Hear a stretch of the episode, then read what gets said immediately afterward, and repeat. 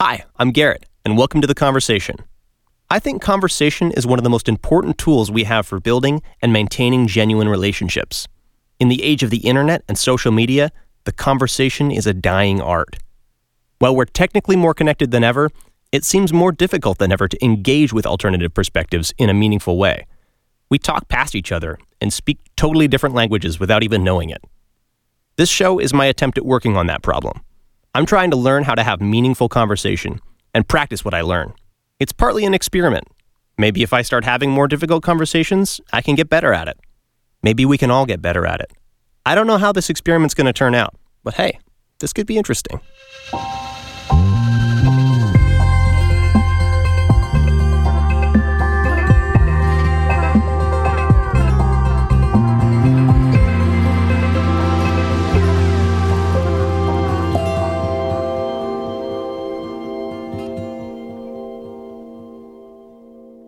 So let's talk about the word conspiracy theory, though, because I, I was a little bit even afraid when I sent you the message afterwards. Uh, Connor sent me nice message, and I, I of it, every time you're reading text, it's always hard to like tell the undertones. I thought you were like, "What the frick? What did you, why did you say it that way?" I because to me, when I think of a conspiracy theory, that's not a negative word. It's just that's a, a technical type of theory. Yeah. Oh, you've got a definition, a belief. Yes, I that some up. covert but influential organization is responsible for circumstance for a circumstance or event. Yeah. So it's it's just Yeah. And it's become a derogatory term, kind of, in certain Right. ways, right? Like, I don't really care at this point. I'm like, sure, call me whatever you want, but like you can see these things happening. A lot of them, you know, like, so it's it's pretty pretty open when you look at the definition there, right? Like, but yeah, it, it's it's just that there's a group that's kind of developed around it, and Yeah. I don't know how. I, I think I even agree with having somewhat of a like using it derogatorily sometimes to say, okay, there's you know you can, you can you can go too far with it, right? Yeah. I mean, just believe it. But why is it that that groups of people specifically? It's, it's usually a group thing, not, like, or like you know sometimes it's just specific people but there's like you know the hippies of the 70s I, Yeah. that, that was like sort of a response i guess to like the cold war i imagine or like just at that point it was just there's a lot of stuff happening the government there's a lot of propaganda needing to happen in order to maintain some cohesion in Mm-hmm. some intense times and so then at that point it was kind of easy to poke a hole in the veil and see hey we're there's Yeah. something more going on here if you look at when the term actually started coming around, it was kind of right after JFK's assassination, like when it really blew up. That's when it became a term, so to speak, and um, it's because everyone was saying that he didn't die or this happened or someone Right. was on purpose or like no one knew, but right. So they started pointing out that's conspiracy theory. Which is it is a a lot of these things are conspiracy theories, right? Like people, you think someone's conspiring against you, right? There's a conspiracy theory like you a conspiracy to build your home like there's a plot of land you know what i mean like like you know and then and then you follow the blueprints so there's even more of a plan right so Right. you, you could really go really deep but the that if you wanted the i mean in the definition we just read the part of the definition is that it's like it's secret Well, yeah, covert was the word, Right, which covert. I would actually disagree that most things that people think are conspiracy theories are not actually very covert. Like a lot of them are actually pretty explicit. yeah At least in you know, I, I don't think there's too much covert. Um, I, I think there's lying, but I think actually people are. Uh, ironically enough, honest about their lies in a lot of sense. Like when they get caught lying, there's not too much uh, you know people to uh, there's not too much like backtracking on lies there's just there's a, a, a i think a, a ideology of the ends can justify the means in a lot of especially in politics today which uh, is used as an excuse for lying which actually makes a lot of these things not so much conspiracy theories because the lying's not very covert. It's just it's just outright. Yeah. Yeah. But, but then how do you, I mean, if it's going to be a lie that actually works, it has to be. I mean, that's fundamentally the nature of a lie: is to tell a story to manipulate somebody and not tell them something else. That a, a secret is fundamentally part of a lie, right? So, What? I, well, I'm just saying, that, like, as soon as you're lying to somebody, there, it, it is a conspiracy theory, or, or there's a conspiracy happening there, right? Yeah, I guess I like maybe it's uh, I don't have problems with people conspiring. It's that we have like really low quality conspiring. so it's like you either need to be honest or actually have like a real good conspiracy of like to do something and accomplish something. It's like kind of like the example that comes to mind would be like um, narratives around like COVID and just t- like saying this is what like be- being not being upfront to uh, try and manipulate certain perspectives about it.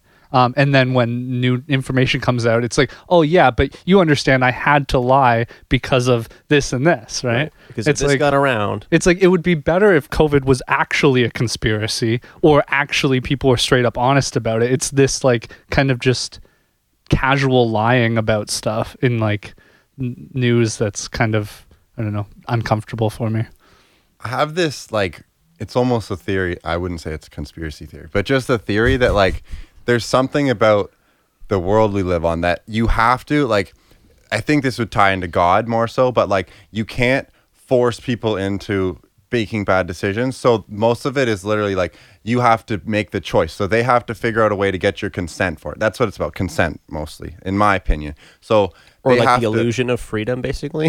well, yeah, exactly, right. But so you have to willingly decide to do it for it to be um, allowed, some so to speak, because for some reason these people who put these things out, they are always they always give you clues. Like it's not like they're lying straight to your face, like Connor's saying. Like there's information out there. It's just like they'll distract you with other information, even though they put out the right information, you know. And uh, so I think I think there's something about that. I'm not 100 percent sure totally of what it means, but for some reason most of the conspiracy theories, so to speak, are actually like spoken about in certain in certain ways that would deter you from actually believing it. You know what I mean? Like they'll put a short article or something about one thing, and then they'll do a long article about how they're going to do the cover with PR. You know? I, I feel like it's almost the other way around. Well, I'm not sure which one you're saying is the short and the long one, but it, they tend to like the long one is the one that scares people away, where it uh-huh. actually has the information in it, and Yeah, then yeah. the short one is the one that kind of just it's it's just a distillation because a lot of lies and the most effective ones really are just, and this is fundamental nature of telling a story too is just that you you don't focus on all the facts. You choose the ones that have to do with what your intentions are behind the story right? Mm-hmm. And so you know whenever you're given an article by any organization especially if, if it's short ones it's for like general consumption they're going to do a lot of editing. And it's not going to necessarily be editing that's like rewriting Yeah. but it's just if you choose to highlight certain information you can excite a certain story in the minds of of the consumer right and yeah it's so it, it, it doesn't take you don't necessarily have to be uh, lying as in telling something that's that's objectively false in order to be lying or, or have conspiring you know Yeah. to mislead people Yeah. that's I, I, I feel that it's I don't know. It's hard. It's a hard topic to go on because the conspiracy theory. The, now we're going over this the, the definition. You're you were totally right that I think most things that get described as a conspiracy theory aren't conspiracy theories. They're like either someone's conspiring or they're not, and like it's just people working for their own agenda, so to speak, right? And they mm-hmm. have to do whatever they can to get you to believe that, right? So, and I would actually agree with what you're saying about that it's a longer article, and I think that's also because most people don't read through full articles either, so it makes it a lot easier, and it's easier to touch up one little sentence that was off and keep the rest of the article than to, you know, if you just have a few basic points that are very direct, and it's like, well, that's all you said, you know what I mean? It's it's harder to go back on that, right? So it's almost like conspiracy theories like a misnomer for used to like drag people that just have higher levels of like distrust in general, right? It's like th- that doesn't mean that they have to be like explicitly claiming any sort of conspiracy. Because like I would say I don't identify with many conspiracies specifically, but I generally identify with uh, like general mistrust. But it's like I don't know. It's pretty casual in my life, but it, it's I don't know. Like I, I don't. I, I think that that's what attracts me to you know people that will get labeled or, or an idea get, that's get labeled as a conspiracy. It's like sort of attractive because to me, I'm gonna find some sort of uh, community that is mistrusting of things that maybe shouldn't be trusted as much as they are, or uh, they're they're more divisive than they generally people see them to be. Yeah. I mean, at this point, it seems like, especially with the rise of, uh, like, people who deeply feel convinced that like the Earth is flat, or a, a lot of like there, there's a lot of of general mistrust kind of building up, and, and it's kind of com-. Like th- there's new sort of almost like religious groups of people where it's like okay. Uh, I, I guess especially the internet allows for this sort of thing. So it's like as, soon as you have this same kind of mistrust for this particular narrative that is being told to you, you can go and connect with a whole bunch of other people. So like, I, I'm just I, I'm trying to wonder out loud why it is that there seems to be a new wave of conspiracy theory uh, groups and like I don't know, it's it's becoming more and more common, I guess.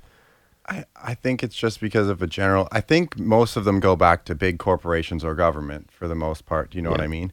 And it's a cover up for something or this or that, right? Like, um, oh, I just what I was gonna say. I don't know.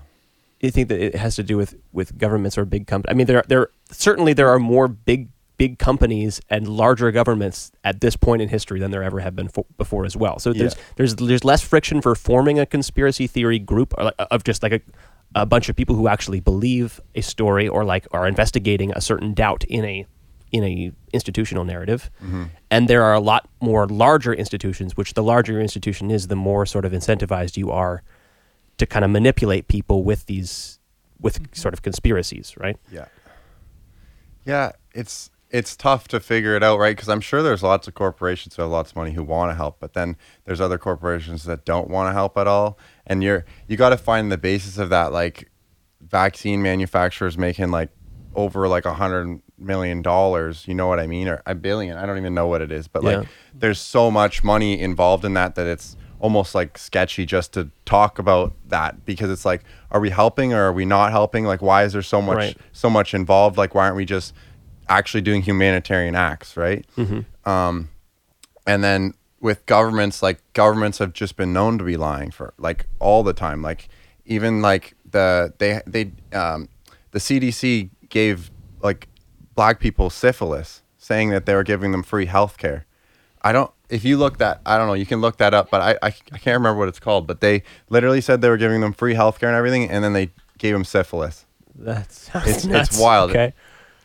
Well, Just- that's if what you just uh, type in syphilis. I think it'll- Eric Weinstein's talked about like being able to just dismiss people or or uh, categorize an, an, another group as like conspiracy theory conspiracy theorists and like dismiss them because of that is actually like a privileged position to not have experienced um, you know specifically in your life targeting right from these things whereas there's lots of actually again it's not really much of a theory there's more proven examples of you know uh, uh, minority groups being targeted by you know large uh, institutions and organizations um, and that's you know they certainly would naturally build a distrust for large institutions um, and if you you know trust them it's really almost a point of Right. privilege that it's it's you that can you trust have them. You, you've been existing in a scenario where everything's been going well enough for you that you don't have reason to be doubting the trustworthiness of the institutions that you're that are like above you basically that are sup- basically supposed to be or supposedly Mhm. taking care of you Yeah, I think that's that's a big part of why like there's a lot of people who don't have any mistrust in it because like they've they've grown up and they know like oh like they they help me out with tons of stuff. What do you mean? Like look at the roads, look at this, look at that, right? Like um there's also obviously bigger things than the roads, you know what I mean? Like I've never been on a podcast. I'm a little I'm a little you know, my brain's going a little out, quick. yeah. I'm just trying to get in the mo- mood of it, right? But uh but yeah, so I I think there's general reason to mistrust people but like i don't think that means you a lot of these people so to speak called conspiracy theories literally just throw trust out the window i feel like they trust nobody like they trust Right. nothing and they trust nobody and they get lost in it and they're literally just someone who just goes no that's not true no that's not true well what about that you know what i mean like and those those people are I don't know, sad to say, like they kind of got lost in it, you know? You can you can navigate through these things and you can find truth within things that have been told to or like lies, I guess, which have in things that have been told to be like truth, like they said they were giving them free health care and we now know they're not. Like this Yeah, what is did, you, this did is you find anything on that sarah Yeah, and is this it here, Braden? This yeah, is- the Tuska Tuskegee, I yeah, believe. this is on history.com. Okay. This happened back in the 1930s, though. Is that yeah. wow familiar? Okay. okay and, and, and that the time scale makes a little bit more sense too because I like Absolutely. I don't know. M- maybe there's still crazy shit like this happening now, but I don't know. Like You'd think at you're that just- point, is like the, the racism was a lot more overt. People people would personally claim to be racist, Oh, of course. right? Of course. At this point, it's like nobody, even if you were the slightest bit racist, it's like it's it's such a scary term to identify with. Nobody like that's the worst sin you can commit at this point. So nobody's going to say that they're racist. But Well, it's yeah, it's not to show that this is like to say, see, it's happened before, like in a in a direct connection, but it's to say that people that have been or identify with groups that have been targeted in the past, whether it's happening still or not, you'd understand a different tolerance for trust, which we I guess we have intolerance for different levels of trust in each other. So people Right. dismiss people uh, on the other side, like on both sides. Uh, you just dismiss as less intelligent, or you didn't see what I saw. But we we're not Right. realizing uh, you're not talking about actual facts. You're just encountering people that have different tolerances for things, Right. and those people are actually really useful to have as part of one community. Um, and and I, that's I think generally my distrust is that we don't have whole communities that contain people at different levels. So like what you were saying earlier with the internet, people with low levels of distrust now are able to just congregate and it becomes Right. it gets extreme and extreme. Like you were saying, you get lost in it and people on the other side get lost in this idea where like I think like Well, I think in, most in order people, to gather in the large, like the, the the size of the group that is the internet or that is your friend list, which is kind of like it's there's multiple generations of it because it's like there's all the people that you're interacting with, and then their pool of people that they're interacting with, like their whole friends list. So whatever, it's not it's not a closed group. It's a really really massive sprawl, sprawling group. To participate in that, you have to have some short sort of shared narrative with all of those people. And the only way you're going to have a, a narrative that reaches all of those people and, and you can all kind of believe at the same time and have kind of a starting place to interact with each other based on is if you all kind of trust one institution and and to tell a story to that many people you need to be a pretty massive institution. Right? Like it's it's not when you have that many people in a group you can't have a cohesive trust structure of like vetting facts based on like I trust that guy and, and he you know he's he's a smart guy and so he, he wouldn't believe something that, that's not dumb. It's like in order to, to participate in the like the internet scale conversation you have to like delegate who's going to be the one who, who takes care of telling us our like our meta narrative or our, our country our national narrative. And so then we all we trust kind of one institution. It's like it's the separation of, of the story institution from the people actually engaging. I don't know what i'm trying to say here but exactly but it's just that there's there's a separation between like the, the fact that the, the guy who's telling the news story isn't just your neighbor telling you because you're his friend it's because that it's we're incentivized or like the news is actually making money telling that story Yeah. and so th- there's a there's a cycle of I think it's probably mm, people that are actually just not aware of the story itself. And that's like, I think the best example is like everyone wants to be the party of science or everyone wants to share facts on Facebook. And nobody admits that actually we're just choosing based on various, like, p- maybe innate tolerances for different, you know, uh, uh, different um, narrative types, uh, which narrative to buy into and to share more right? And nobody admits that. Like people think that the reason why they believe one thing and not the other is just because they're smarter, right right? And that's just so it's- dismissive of everyone that disagrees with you, right? It's like half of Canadians think that half of Canadians are stupid. That's a dangerous place to be in for trying to have a cohesive institution of Canada, right? and well sorry you can go ahead I was just gonna say that it's it's it's kind of troublesome that everyone can't talk either because even if you have different points of view, how are we gonna like? Sure, we got people giving us information here and giving us information here. That means we have no information in some regard. Like we have lots, but like they all disagree We with don't each have a other. so- cohesive yeah, so story. we have to work as a community, and I think us as a community are actually getting divided, and that's one of the worst problems. And also, like one that that would probably be a conspiracy theory of itself. Like if we're gonna hmm. put on conspiracy theories, it's like divide and conquer, right? Hmm. Like lots, lots of people would say that, right? And if the people are divided, then how are we supposed to come together and work together who's- to who's a- conquering a, general society? Well,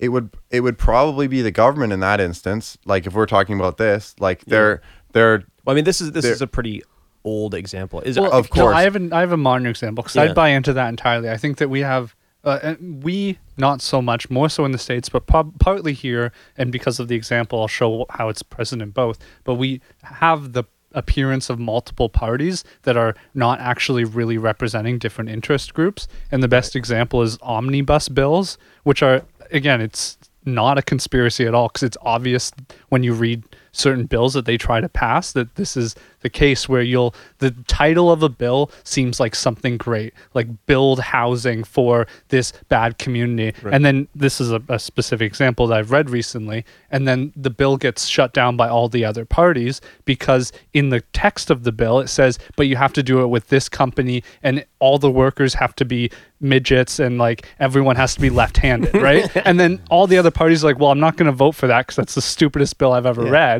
and then the other party gets to say to them look these people don't want to build houses for underprivileged people Yeah. and and so there's no there's no parties actually trying to do anything because they proposed the bill knowing everyone would disagree with it Right. so, it, it's that's just they- the kind of the throwaway bill Yeah. to say, well, if you're not going to do that, well, you'll at least do and, this. and then at least one of those parties is always going to rotate and stay in power. None of them actually have to do anything, and all it mat- Right. all that matters is that people either feel like they lean one way or another to keep people, you know, voting people th- them in through like a steady cycle. Right.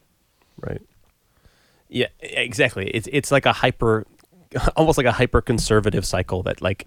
Y- this is something I was thinking about the other day. That like the, the thing that frustrates me most about modern liberalism is just how not liberal it is. yeah. yeah. like it fundamentally there's just two conservative parties and th- that seems to be that, that that's the only possible outcome when you have countries the size that we have. Again i, I think there's a, a really strong tie between the size of an institution and how much propaganda is going to be necessary to maintain a sense of cohesion within the system that it's sort of trying to lead. Right? Like the bigger you are the more the more you have to sort of use brute force because it's going to be impossible to actually have a, a direct relationship with all of the because you're not even gonna have that discussion with them kind of thing. So it's like this is just how it is and they'll just give you the the answer and you just take it or what I mean, yeah, from my perspective, it's just like okay, as if you can even just start it from the smallest group of people. Like you start out with a with a club of like five guys, and it's easy to to have some sense of cohesion because all of you have enough time to just talk with each other and make sure you're on the same page about what you're doing as a group. Mm-hmm. You expand that to double ten people. You might have some like second generation communication, but there's still going to be a, a, a general sense of communication of like even if I'm only consistently talking to three or four guys, we're going to at least generally know what the group wants to do. You get to 20 guys, it gets a little bit less, but there's still, again, with two or three generations of, of interaction, we can still be more or less on the same page. And there's personal interaction happening across all of those, those, those, those people, right? Mm-hmm. Once you get to like 100 people, then you, you have to start to implement s- di- different technologies like, like documents or, or, or memos, because the only way to make sure that everybody's on the same page is to sort of compress the information that's necessary to like to bring the unity to the group, to say what the group is doing, put it on one page that they can all read, make sure everybody reads it, and then then you can kind of have your little mini discussions within that group. This is 100. I mean, I, I- growing up in just watching this happen in churches and seeing the, the way different scales of churches operate, you really see these these different group dynamics pop up. And it's like once you get to the point of like a mega church, like where it's like thousands of people, thousands, and like 10,000 people, it's like there's n- that's not a group anymore.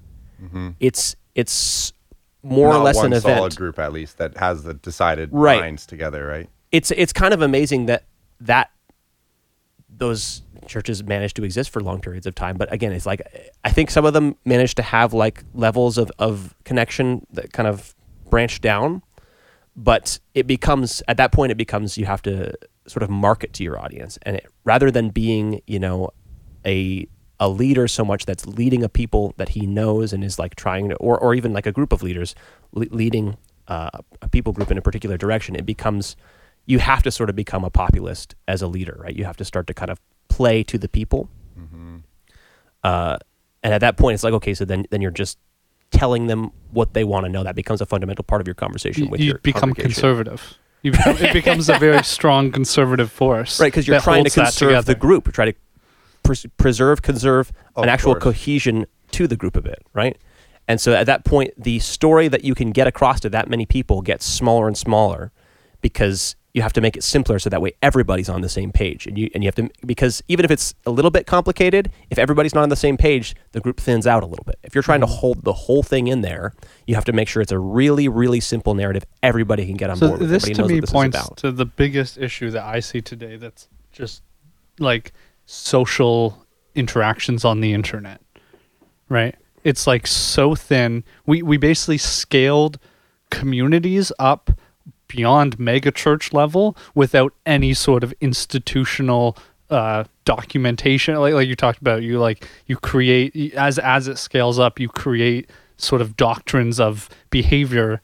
Um, you know to to to make sure it works but there was like a sudden expansion of large community interactions with like no i, I mean I, I think the the new problem that that is in the internet is with with total removal from like in-person identity from like your your bodily identity and then you it, it's just with uh with too many people um and you I, I think individuals become conservative with their own opinions so nobody changes their opinion on the internet right everyone because you doubles can always down find somebody that agrees with you. You Yeah. can go join a group of people that that Exactly. agree with you, and so you're not because a lot of incentive in so when, when you're participating in a group and the internet's not in the equation, it's like there's something that you need about that. Like there's a greater sense of meaning about being part of a group, being part of a, a church community, or being part of some religious community, or just being part of a club, doing something that like it gives meaning to your life. It's like it's important because it's fun.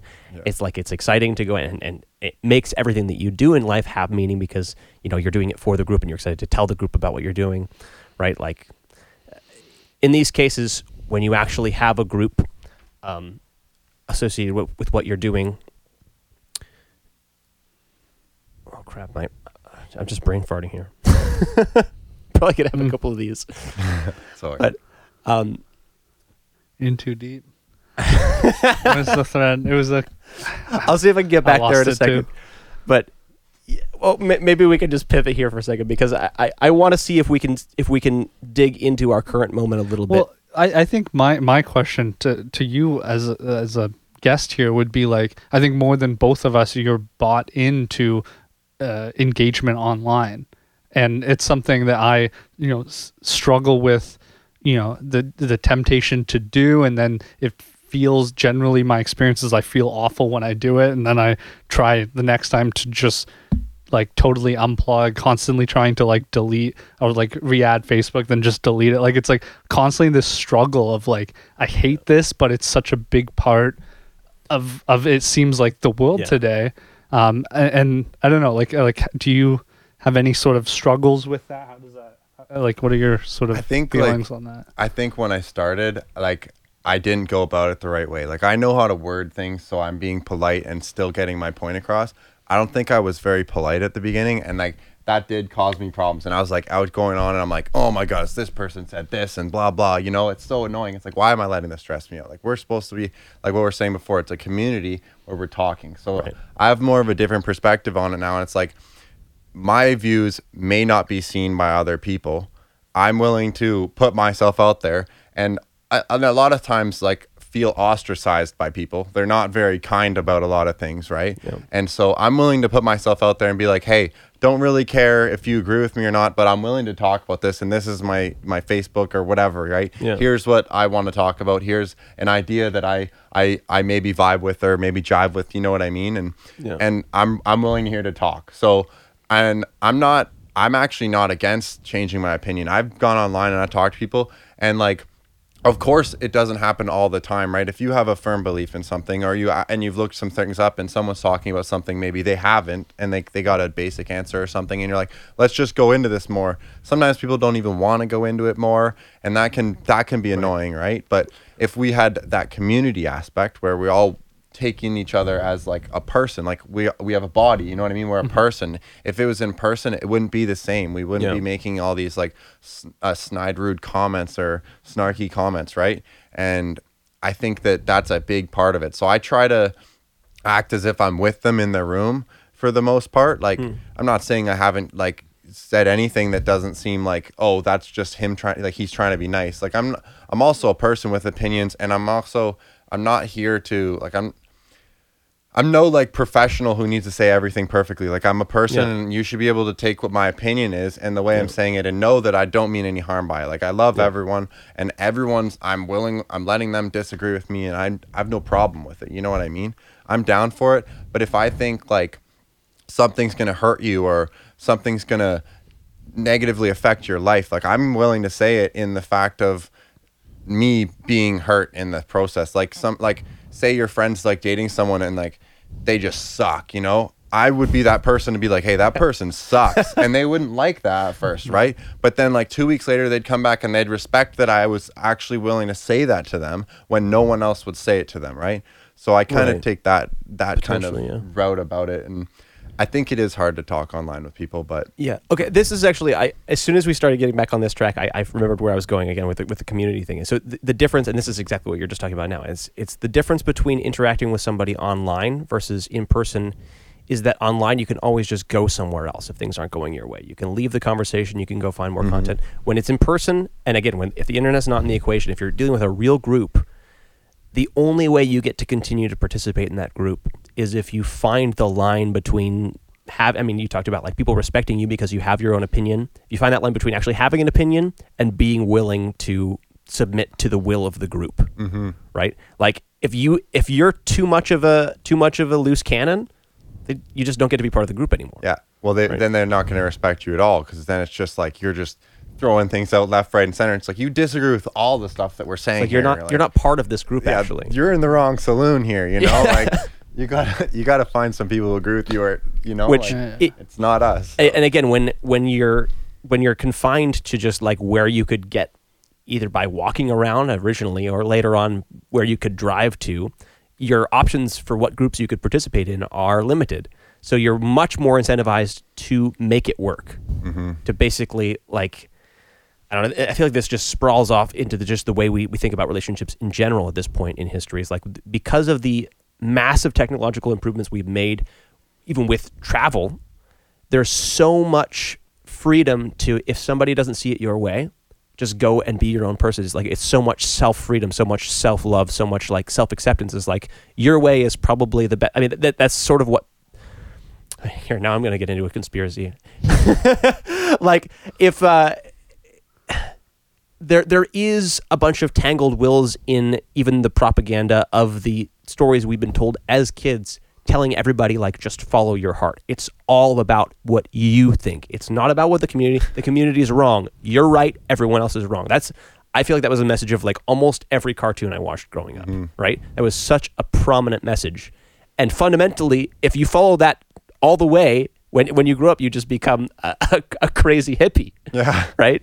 You become somebody that's not willing to take anybody else seriously because they're I'm following my heart, right? My heart is leading me the direction. And, and the other side is that you're not processing things logically, which again, I, I don't think logic should be the only faculty that we process facts with. You should follow your heart. I think you should also have a degree of uh, uh, of uh, the outside world. Like you need to not just interact with yourself. You need to interact with other people, Yeah. and that takes um, you have you just have to not you have to uh, look outwardly, um, and that requires you to negotiate and and deny yourself in favor of an outward interaction, which if you have a you know a log or a, a value system that says that it's always you, then you n- would never Right. never do that. Basically, then you get to go and do the Facebook group thing where you just go find somebody who agrees with you, and then you get rewarded for never listening, never giving in, never, you know, like giving in is kind of that's obviously the kind of the more negative way of saying it, but you'd never get rewarded for being a good sport. Basically, would be a Yeah, way of saying it. giving some ground, willing that for the Right. you still be friends and stuff, right? Because you're trying, you're like, I'm out of here. Right. Well, I don't care about you people anymore, too, right? So that's a whole other, whole other problem that would get caused by that, right? It's it would be like a relationship of faith though with like if you have a community and you trust the community abstractly. It's like okay, if it even like this is what happens like when when you do something because it's like that's just your family way of doing something. It's like you trust the spirit of your family. It's not like you're trusting any particular person in the family. You're trusting the way, like having faith in that way of that family tradition, right? When you mm-hmm. appeal to family tradition, Yeah, I hear that. which like that's fundamentally the the opposite philosophical perspective of the you know the extreme conspiracy theorist. but I mean, th- th- we're kind of building a straw man and, and pointing about you know how how dumb this pos- position is. I want to talk more specifically about like what are some conspiracy theories that you personally buy into because I think you're a little bit further uh, leaning that direction th- than maybe I am or Connor. Although I think I definitely have a lot of sympathy for that perspective. I actually wrote some down. Okay. I just figured it'd be easier, just because I can pick through. I think I think a lot of things are not true nowadays that we get told. So I figured I'd pick the ones that You want to talk about? Okay. right? Like um, I don't want to go too deep. We'll go later. We'll go, Okay. we'll go into the Let's deep ones save it. later, right? Yeah, yeah. Um, like right now, I guess we shut down everything, right? We've shut down everything, and we say it's for the health of the people, but we just shut down thirty percent of small businesses, and that's like a huge amount of people's livings. And now we're just giving them government money and stuff. And this is literally what the conspiracy theorists, so to speak, said was going to happen. Like they were like, well, like right now, like I would say the conspiracy theorists think that um, there's going to be UBI, like universal basic income coming in. So this would be this in their eyes would look like it's programming you to just get on the the government dollar, right? Right. And so that would be one thing. Um, I think that the there's a lot of things like even like vaccines right now like they're getting they they they say they have a FDA like they're passed right? They don't actually if you go on websites and stuff but this is what I mean about like the truth is there. If you look like if you go on Pfizer's website you can see that they only got an emergency pass. And at the I can read the picture to you. It literally basically I it's kind of like legal jargon, but I'm pretty certain from what it says that once the emergency order's up, so is the FDA emergency pass. So that's why I think that this lockdown will continue until they either get their number of vaccines that they want, or which I don't understand. I'll get into that in a second. But they're they're either going to do that and they get the amount of vaccines that they want in people, and then I think that like personally like I don't I don't agree with abortion. I'm not going to tell somebody what they can and can't do, right? But I don't I would suggest otherwise, but I think that once you get a vaccination, you're almost like um, a woman who had an abortion. She's more likely to agree with that because of the the personal in the trauma game, that right. and it's like if I agree with this, then I'm going against everything that I've done or like something but people are able to make mistakes and realize that that's, you know, not what I want to do. You know, maybe maybe I made a mistake in the past, but that's that's not what I agree with. So I think that once you get a ton of people vaccinated, now you're going to have a ton of people who are dead set on that that Bought ideology, into the yeah. right? Like the Pope came out saying that he yes, there's fetal cells in it, but I I've said Sorry, there's spoken to what? the, There's fetal cells. yes, aborted fetal cells in the vaccine. You can look it up if Can you, want. Can you look that up? That's that, and that's that's common knowledge. yeah, That's Uh, just he that. the look up the Pope when he said it. He said yes, there is in there, but but God bas- he basically says God's bless okay with them. it. Yeah, it's crazy. the, the, the Pope is whack, but you know, like, but he basically said like go look. There we go. okay. But was was he um, even if research? Let's see, fact check. Yeah. Oh, Go to fact check. Why not? okay. Why not? The second one. Second one, and maybe see if you can zoom in a little bit because it's we can get a little bit clearer. Go add. Oh gosh, allow ads. Oh, allow ads. Oops. Oh, Ad free, they're gonna make you pay. now we're gonna pay. Sorry. Crap. Okay. I'll go back. So wait, this is okay. Gosh, You you go to the other website. This is not working. I have way, can- okay, way more sympathy for like the like producers on podcasts. Yeah, I'm trying to do this this. is hard. Yeah. Okay, yeah, there you go. Perfect. So th- there's no fetal cells in the vaccine. They were researched using, um, potentially using. Even if the vaccine's research or production involved Production using cell lines using derived from aborted fetuses, giving the grave danger of the pa- given given the grave grave danger of the pandemic. Okay. So it was okay because we were in grave danger, Yeah, so there's like a trade off. which I mean, I, I- I can, I can, s- I can understand the justification process, Well- but I mean, And this is where I would I would agree like metaphorically with the concern, but not with the specifics. Where I think that we like live in like like I, I think we live in a society that has a collective like mental disorder of control. Like we're like obsessively controlling and when it stretches to too many people, you like can't like this is just a decision made for everyone. And I agree with like individuals' right to make these decisions based on what's acceptable in given different scenarios. And I think we're making decisions for too many people based on that. And that's like sort of the symbolic agreement that I would have with generally the the mistrust of this without, you know, having to identify a specific plan in place that's using all of this for anything. Mm-hmm.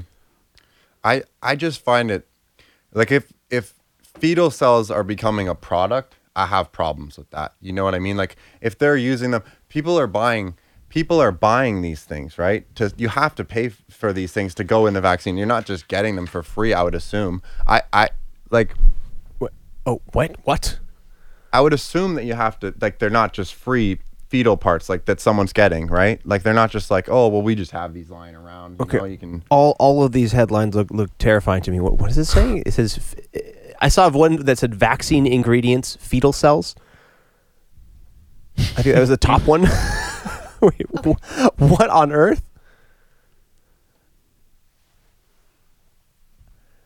What cells are we talking about here? Like, is it stem cells? I that would be my assumption. Probably. Because This is stem cells are used in a lot of cancers. That's something that you can take out. Um, Yeah, you don't have to like this. doesn't have to be like a dead baby yeah, to, I was to gonna say extract like you can cells. donate that. You can donate that. Like if you have a healthy birth, I'm pretty sure you can donate that. And then I would just say if there's an aborted baby and they're able to donate that, I guess why not? Yeah, I think you can get those stem cells from the um, placenta as well. Yeah. So you wouldn't same, yeah. need to actually have it from um, uh, the, the the fetal cells, right? I wouldn't. I don't know if they consider those fetal cells as yeah, well. you, ha- right? you have to Like, ask what that's- is does fetal cell is that a category that includes the placenta and includes just any any cells? Yeah, that's that's a question. That Well, and know. and I think this is sort of my point is like these are all a lot of like facts that like a lot of people just have to do like you have to act in the world before you can know all the facts. Right. Um, and I, I don't know. Maybe maybe we do have to trust institutions more. Or we have to trust that we have certain people that aren't going to trust them. And I just, I, I have grace for people that will just trust them based on other like that they don't have the capacity for not. Yeah. Um, Well, fundamentally, it's you, you're you're forced into a situation like th- th- this is the world that we're living in is so much bigger than than it used to be, and and I'm saying used to be like hundreds of years ago, but even like a hundred years ago, like the the amount of the Earth, the amount of people, ideas, atmosphere, the amount of in general, the size of the world that we have access to, and that we're basically forced to process on some level or another is way, way more than it's ever been.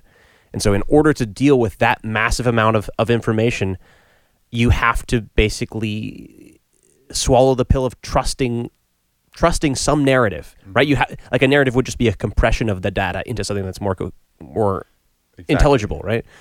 And so, as soon as you're willing to do that on any level, you're you're poten- there's potential for you to be deceived. yeah, for sure. What is it that we just I pulled mean, up here? no, the one above. read the- I'm opposed to abortion. N- embryonic stem cells. So they donate eggs, and I'm guessing eggs and sperm are donated to a lab. They fertilize them not in the womb, and then extract the stem cells. Which is like this is like I don't know.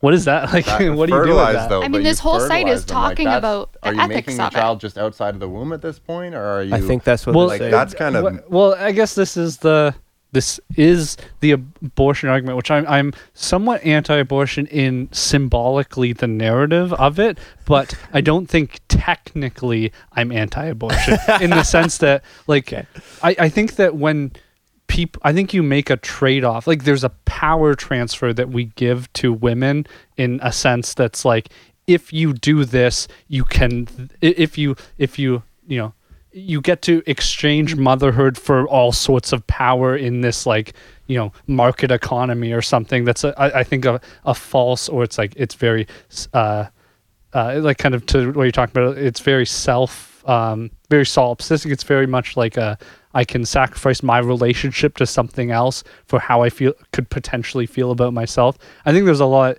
in the narrative around you know abortion and th- those rights that I am um, you know questioning of. But I think that like technically, I don't think anyone's making that trade off decision in this scenario, right? You're gonna have to spin that out a little bit slower. I, I feel like there was a lot Like compressed into like that. I, I think that there's the the bad uh, the bad narrative that's given to like young women is like that there's a trade-off of power in this like super amazing market economy or motherhood right? And it's like if you you know you, if you have an abortion you're you, you know you, you basically sacrifice a child to yourself in a symbolic sense that you you have all this potential that would be ruined by a child. And that's i believe a bad narrative Yeah, to yeah. spin. But Right. and that's why that would be why i would sympathize with a you know anti-abortion perspective. But i think that's absolutely nothing of the trade-off that's being done here. I think we have you have lots of eggs.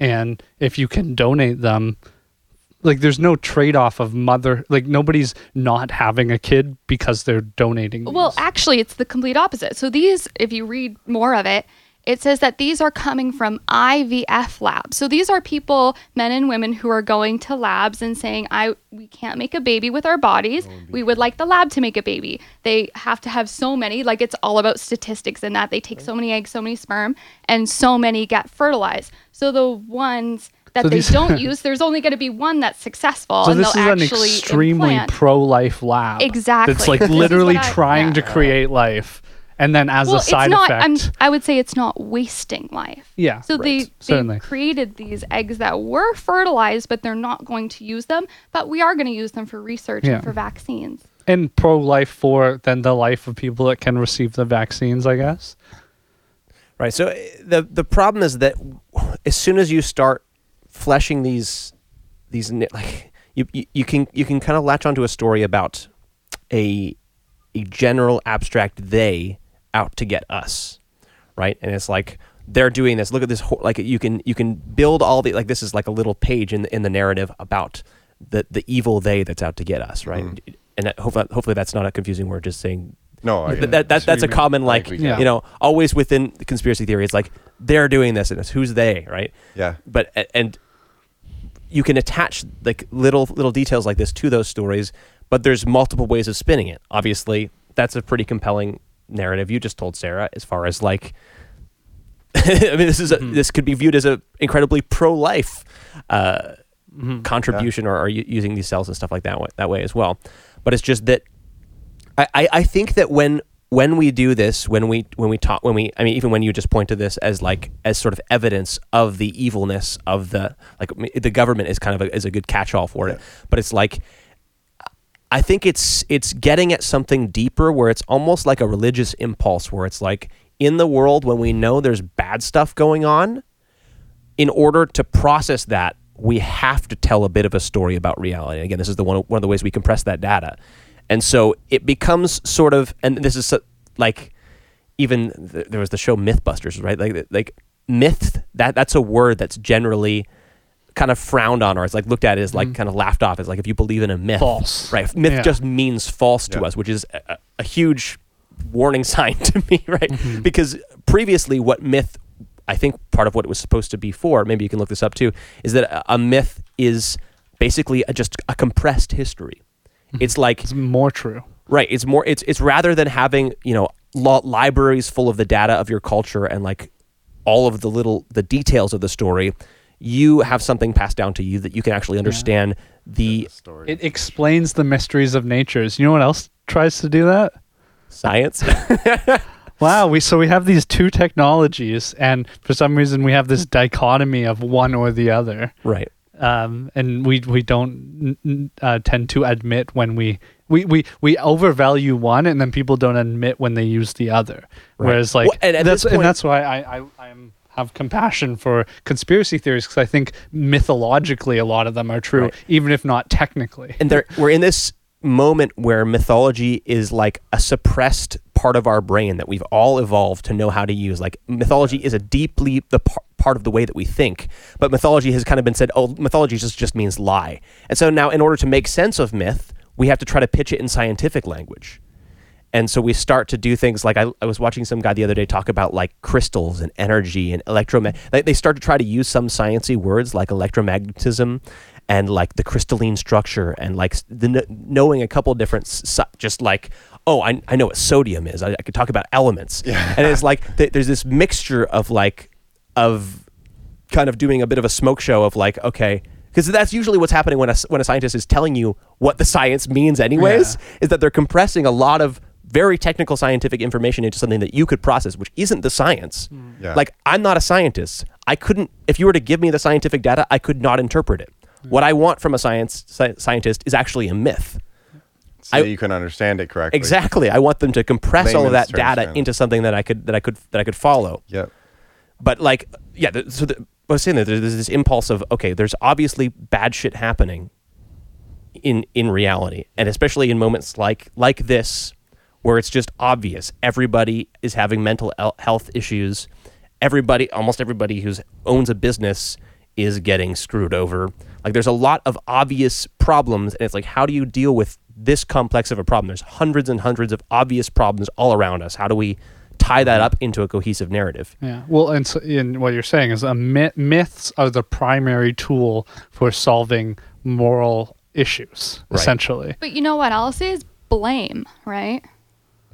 Well, that's for for mitigating moral yeah well, responsibility. right it's it's, Right. it's for for getting rid of the the personal responsibility to deal with issues is that you need to have a scapegoat to Well, and, blame. and I think I think everyone playing like you were talking about, like the crystals, they try to play a scientific game. So I think science at the very start wasn't honest about what it was or wasn't, and now everything else to get credit has to pretend to be science. right exactly And we end up in this like problem. because science got us so far and then suddenly it was like science is the only the only useful technology Yeah. right? Like anything other like storytelling is considered something that's childish and and childish is a word that's considered like that's considered bad as opposed to like within a christian perspective and and even just within like a, a psychological perspective children can see the world more fully and with more detail than a grown-up can right? There even even when it comes to literal vision when you when you're a child you actually see more of the world mm-hmm. And then as you gr- as you get older you're and, th- and this is But this is is that a is that a is that a factor of being in this world? Like if we would just let people be like creative and stuff and not push these I don't like societal things on them, maybe they we would keep those like abilities so to speak. I- I don't think so. Or or does it just happen where it changes as you grow up and like now you have Yeah. to take more responsibilities in certain areas and now you don't have time for this or Well, what? I, I think this is part of the utility of family and of community again, where it's like when you're forced to interact with people who have drastically different perspectives, then you can th- then you can have basically a wider perspective on the problem. You can see it from multiple mm-hmm. angles, and then you can kind of extract, you can extrapolate a more true understanding of that story.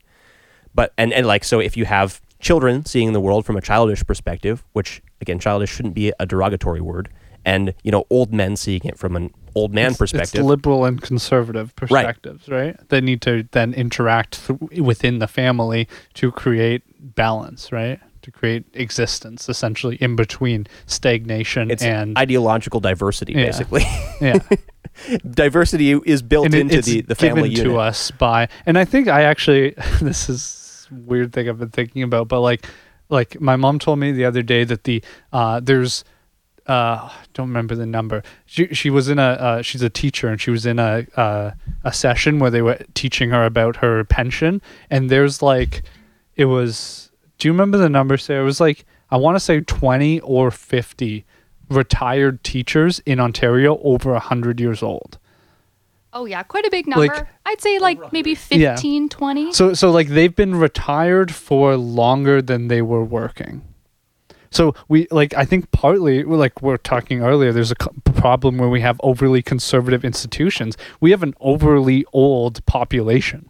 I wouldn't even say it's conservative. I think conservative nowadays is way different than like I would say conservative would be seen as conservative to liberal people nowadays, but I would say liberalism is way far left, or you can say it's way far right. Like it depends on. Well, there's like, it's a circle. it's a- the yeah, extremes end up in the same. yeah, yeah.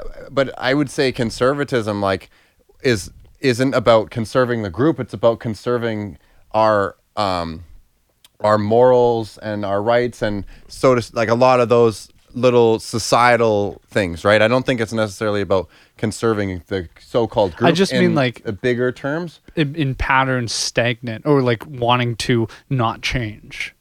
Like challenging change would be a conservative perspective, and desiring change would be a Even just the Like definition old. there pulled up here is just commitment to tradition, traditional values and ideas with opposition to change or innovation. So it's generally just just restrictiveness. So th- like for, that's a, like almost a philosophical yeah, definition. not not a conservatism, right? political definition. because like the conservative party some at this point there's been sort of an inversion sort of again because i think at at this point with the size of the countries that we have both parties are Are- fundamentally very conservative and to basically the only way to be sort of liberal is to be uh, somewhat libertarian or whatever right libertarian is like liberty liberty as far as the the political spectrum is concerned right Yeah. I, I just I don't think that conservatism now means keeping traditional values and ideas. I think they're actually taking the new ideas and stuff like back in the day like conservatism was about like um what's it called? It's about like no abortions. Yeah. Yeah. We we don't support gay people. The stuff like that. Like I'm not like saying social conservatism. well, exactly, right? And I'm not trying to say that those things are wrong. I don't think you should be hating on gay people or anything, right? But like they're now coming out with like LGBT as a movement is different than gay people. Like I have gay friends and they don't they don't a lot of them don't support this movement because it's actually just a bunch of minorities coming together But- and going, "Hey, we need people I, to I agree, agree, with us." that, but that's let's- why I think LGBT, the movement, actually does nothing. It is a red herring for a Mm-hmm. conservative party that doesn't want anything to change. There's old, there's it's old people that want to stay in power and they want to c- appear to change without actually changing, and that's Right. why they're actually So it's- conservative. It's, it's, using using liberal movements as a poster, as a as a manipulative propaganda piece in order to get people to trust.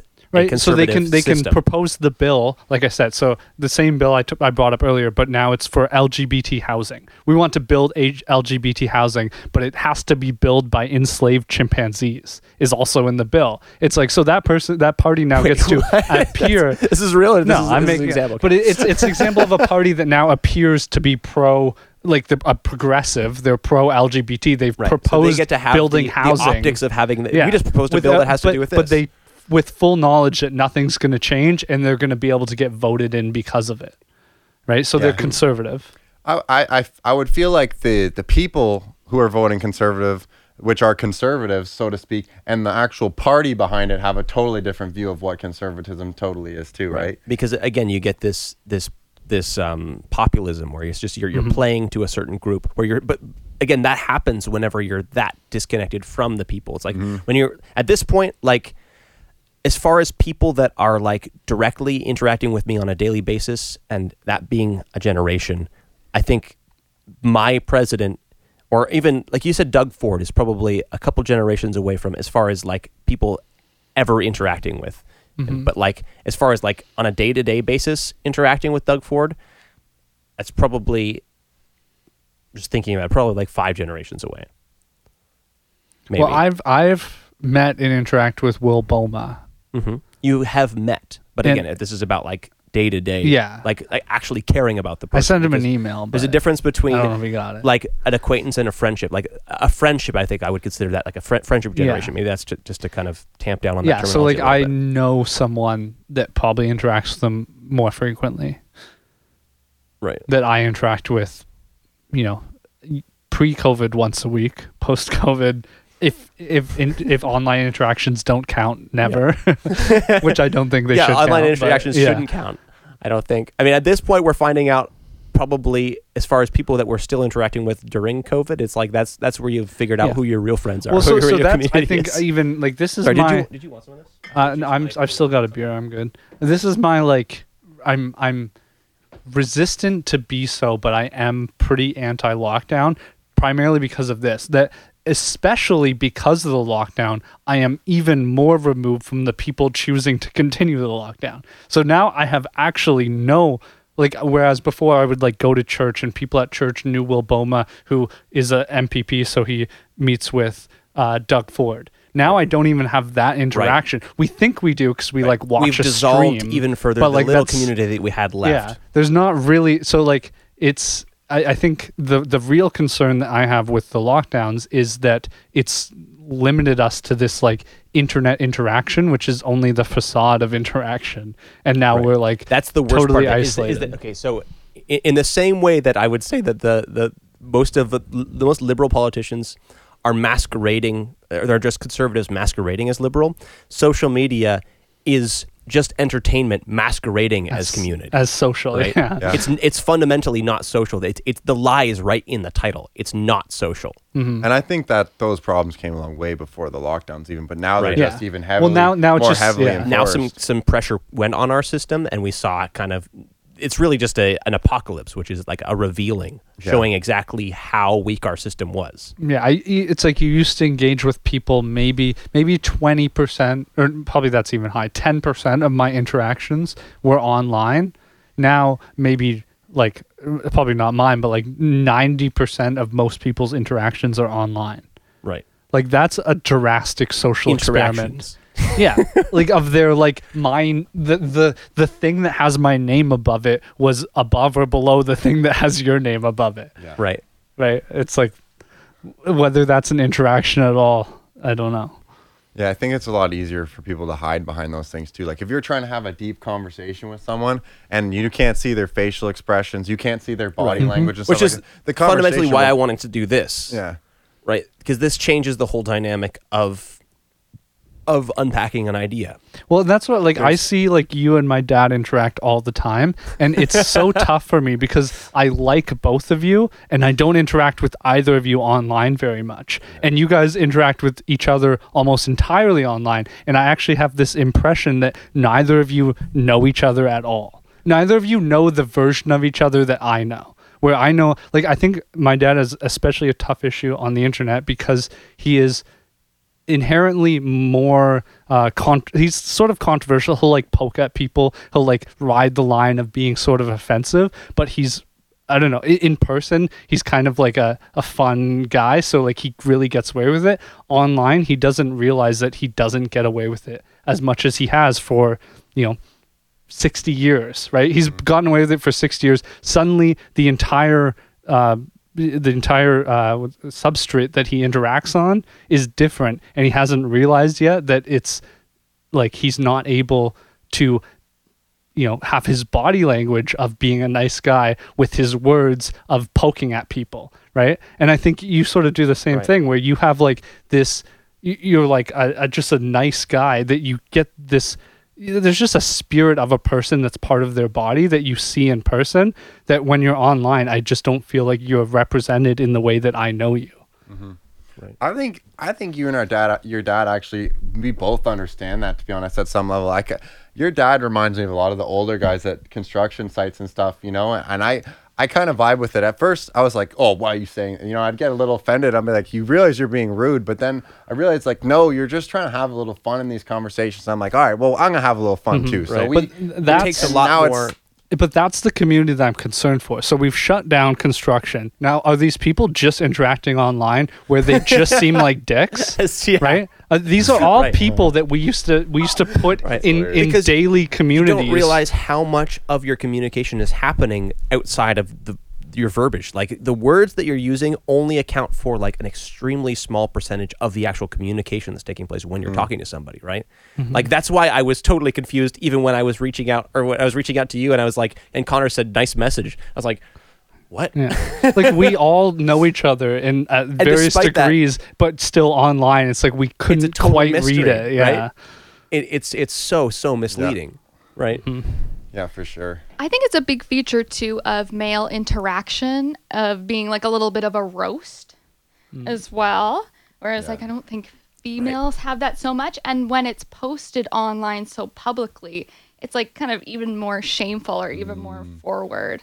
especially if other people don't understand it right i totally get that but but then like when i'm talking I, I just really feel like i love talking to older guys like especially mm-hmm, at work. Mm-hmm. like they're some of the coolest guys to talk to and they'll tell you the coolest stuff because they've lived for so long and stuff. Mm-hmm. And like i think your dad and i and have like a a level of respect for each other because we're willing to have these discussions and stuff. And you know at the end of the day like your dad can have whatever opinions he wants. Like i think he's doing the lord's work out there. He's got a soup kitchen going. Like Yeah, yeah, yo yeah. i'm by all means yo say what you want. Like if you feel like god's leading you to do that like uh, uh, by all means you know But like the I- thing is, in those interactions where you guys are like, you say something, I feel like probably part partly partly because you got to speak the truth and you feel convinced of something and you feel like convicted, you got to say this, and partly probably to get a rise out of Terry.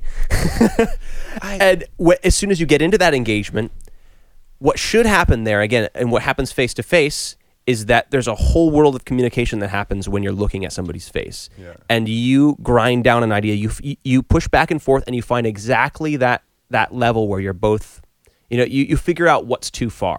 But with when you're communicating on the internet, it's such a blunt tool of communication. You smack back and forth. There's there's um what's that um oh there's like a there's like a philosopher who talks about the um the back and forth of conversation being there's a particular name for it. Rhetoric? well, there's rhetoric, but then there's there's something specifically. It, I think it starts with an H, but it's just this concept of the of the back and forth of um. Oh gosh, I, I forgot it. Maybe it'll come to me later. I you can have find it. Okay, yeah. Do you want to want to jump to your next next guy on the list? I mean, I, I want to try and and sort through a couple of these just just for fun. Well another conspiracy theory would be masks for me Okay. if you look up like actually You actually want to just pull this guy up. Yeah, yeah, sorry. So like masks themselves, I don't believe that they work. I use masks at work all day long and I do drywall and I know that stuff gets in there. Like I have caked stuff all over my face, like Yeah. a little piece of nylon. And if you look it up, there's like a, it's like the way to describe it is in if we want to make a myth about it to you know break the science down is you're shooting a bb through a chain link fence. The the masks are only meant to stop a certain size of particle and supposedly covid is way smaller than that. So like they're saying that it's droplets and stuff and it's like well then why do you shove a q-tip way up into my face and not let me spit into something? Like there's things that don't you know correlate and stuff but the the mask thing i think is really terrible mostly for children. Because children it's so important for them to see facial features. They they have to see facial features. They have to know it. There's a there's um a test on i think it's called like blank face or something. I, I don't know what it was but the, basically the children don't know how to make the faces to to show their emotions. And that's from people wearing masks around them all the time. And you can say like well their mom's not doing it you know if you're just home with their mom it's like but it's a lot about like you have to see all different emotions and your mom's not going to show you And all different races as well. Yeah. That's a big one. yeah.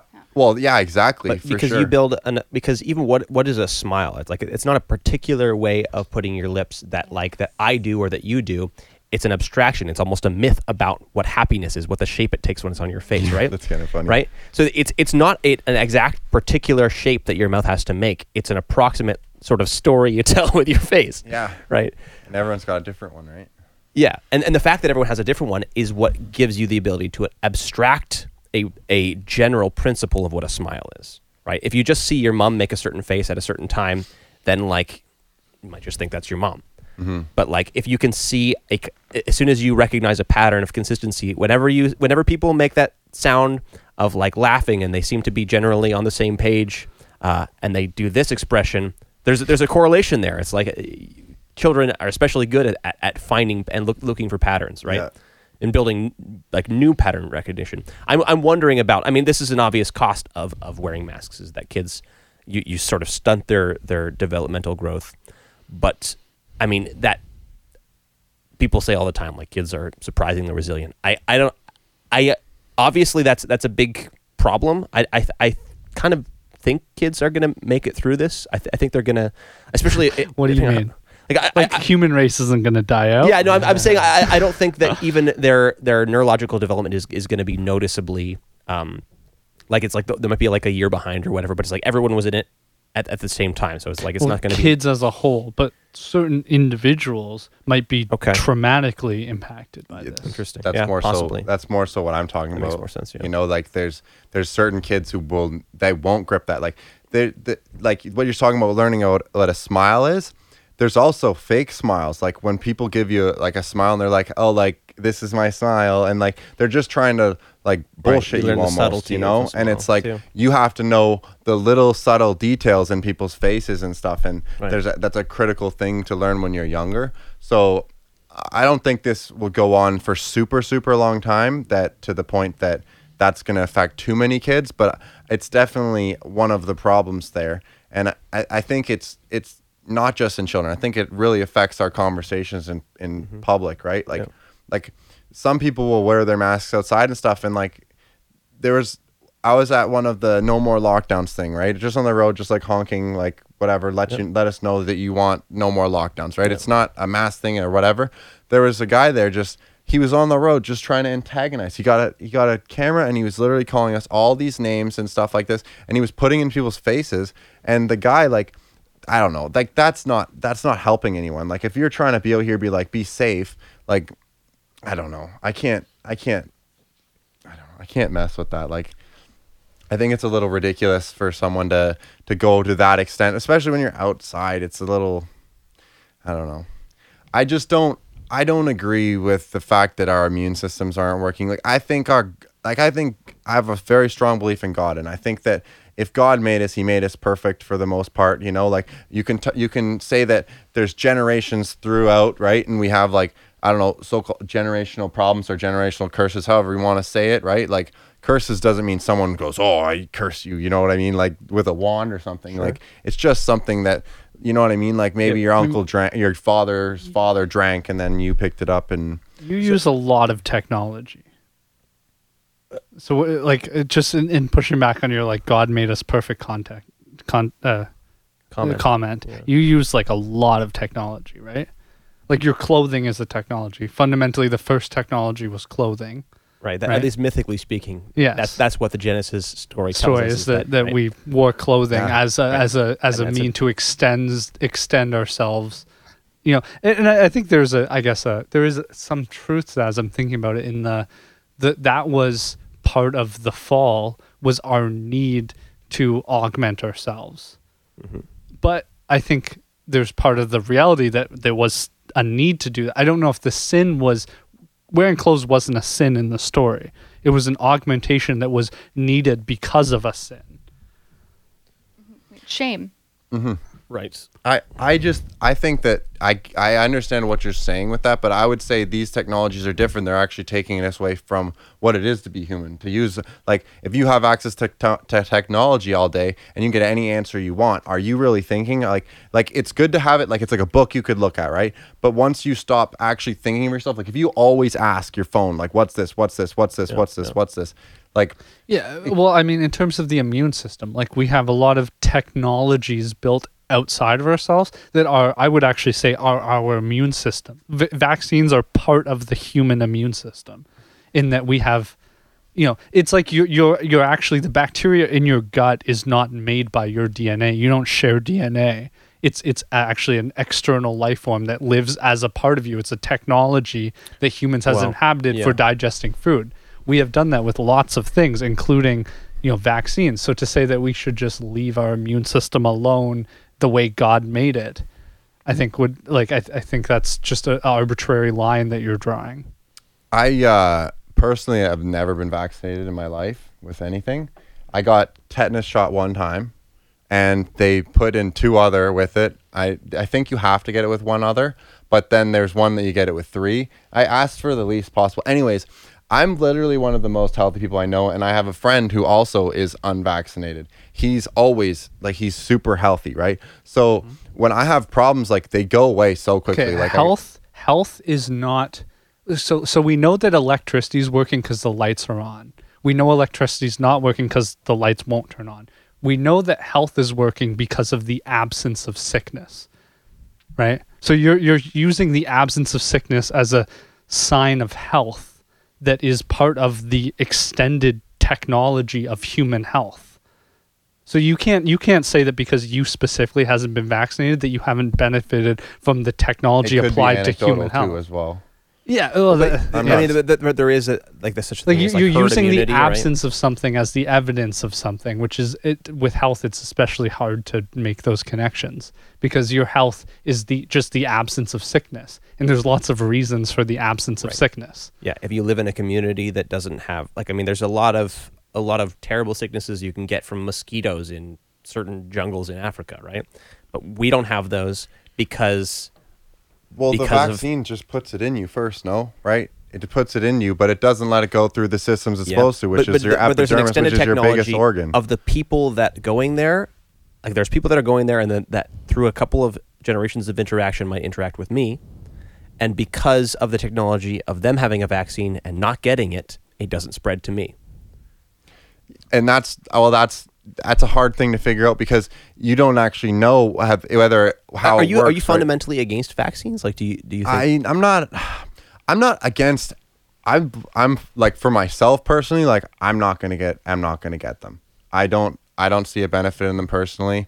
I I've been fine without them if you know knock on wood that that's not anecdotal, you know, but I would say that if But I mean, you, you're not fundamentally. I mean, there's a lot of. I'm not things that- against that- other people getting them. Right, but you said that you you haven't got any of the sicknesses that you would need to be vaccinated for.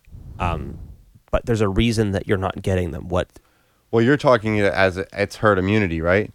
No, I'm I'm saying like what is the turnoff about vaccines? Like, I mean, I have my own concerns about vaccines and, and like in general, and then about uh, some specific ones. But what's, the what's uh, your the heavy metals in them, they don't need Okay. those in them. They say it's to like generate an immune response.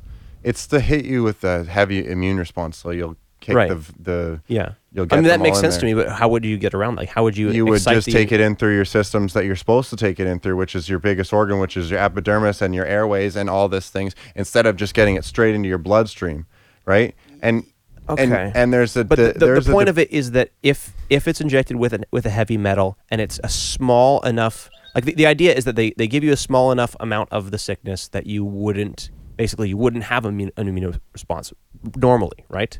Mm-hmm. Because that's that's the only way that they have of ensuring or being as close to ensuring that, as they can that you won't actually get the sickness that they're giving you, right? They want to give you such a small amount of it that you're not going to have, you know, get the sickness and have it take over your body and, and Well, if we're talking about the COVID vaccine specifically, it's more so yeah. that this one won't multiply. So COVID in your nose will multiply multiply like insanely fast, and that's what causes like such harm in your body. Mm-hmm. But the vaccine is the virus, but it will not multiply. So Well, it's just an amount that you the, can the vaccine the vaccine so the It's vaccines total- in general totally let, let, yeah let's talk about that in a second because vaccines in before covid like, this is a new a new technology we're experimenting where the rna is directly injected into you whereas usually I, so it's don't know that much about chemistry or biology but i think rna is basically just the duplicating um, it's like it's the duplicator for dna it's like a bus between buildings, like travel. Sure. Yeah, but it, or or it's yeah, it's like it's like a it's like a mold. It's like it it goes on to with the DNA and figures out kind of makes a makes a mold of it, figures out the structure of it, and then it goes into other and, and it makes copies of it. Right. It's not the DNA itself, but it's the copy maker of the DNA. Mm-hmm. Right. And so. The, the, the, the COVID vaccine, I think they, they yeah ribonucleic acid, deoxyribonucleic acid is DNA. Um, so RNA is the, is the, du- the duplicator. They inject that directly into you, so they can they can duplicate the the antibodies for um, getting rid of COVID. But we're talking before about, about heavy metals, right? The, the reason that you need to have a heavy metal in a vaccine is because they want to give you a small enough amount of the sickness that you won't have that it won't actually take over your body and kill you. But in order to get your body to actually recognize it as something harmful, they have to basically put a, like a red alert signal in along with it. And the, the, the most easiest way they have of doing that is a heavy metal. It's an obvious sign this shouldn't be here. So your body immediately basically comes down and investigates that that general area and says, "Oh, uh, I wouldn't have caught this otherwise, but here's this actually this bad cell. We should make some antibodies for this." Yeah, we so with the previous vaccines, it's different than this one. This one I would never. We'll get into that. The other, the previous ones, I don't think that they would cause many problems in fully grown adults. I think that they for sure cause a lot of problems in young children. I think that there, there's a lot of reasons. They actually took it off the website for. can you look up vaccines causing issues with kids? they took out off their website. Um, who puts out? WHO This was a while ago. I was looking at. They, someone who puts the vaccines out. They took off the. It doesn't cause autism off their website. Like the official people took Okay. it off. I know the autism stuff. Maybe, Um, maybe we should look that up because I I'm I have I know a lot about autism. okay. so what do, what do you want to know? no, the, the specifically the like there are some people, and again, there's communities that have formed around this because probably due to modern technology for community forming, that a lot of people deeply believe, especially a lot of um, particularly. well, Okay, I'm I'm not going to single anybody out. There, there's a lot of people that believe that, that there are there are strong links between vaccines and getting autism, and some there are some people that are really close to me in my life that believe this, and s- and Getting autism, you don't get autism. You okay, have can you explain autism. that? How does it's just you just It's are born with it? yes, yeah. It's a neuro like uh, what do you call it? Developmental disorder. Okay. Is it not It true that it's happens in the come womb. like heavier? Like there's way more people with it now, or you just Yeah, that's would a you just suggest- diagnosis. Our yeah, our It's because- diagnostic criteria is way better, and we're getting more people help.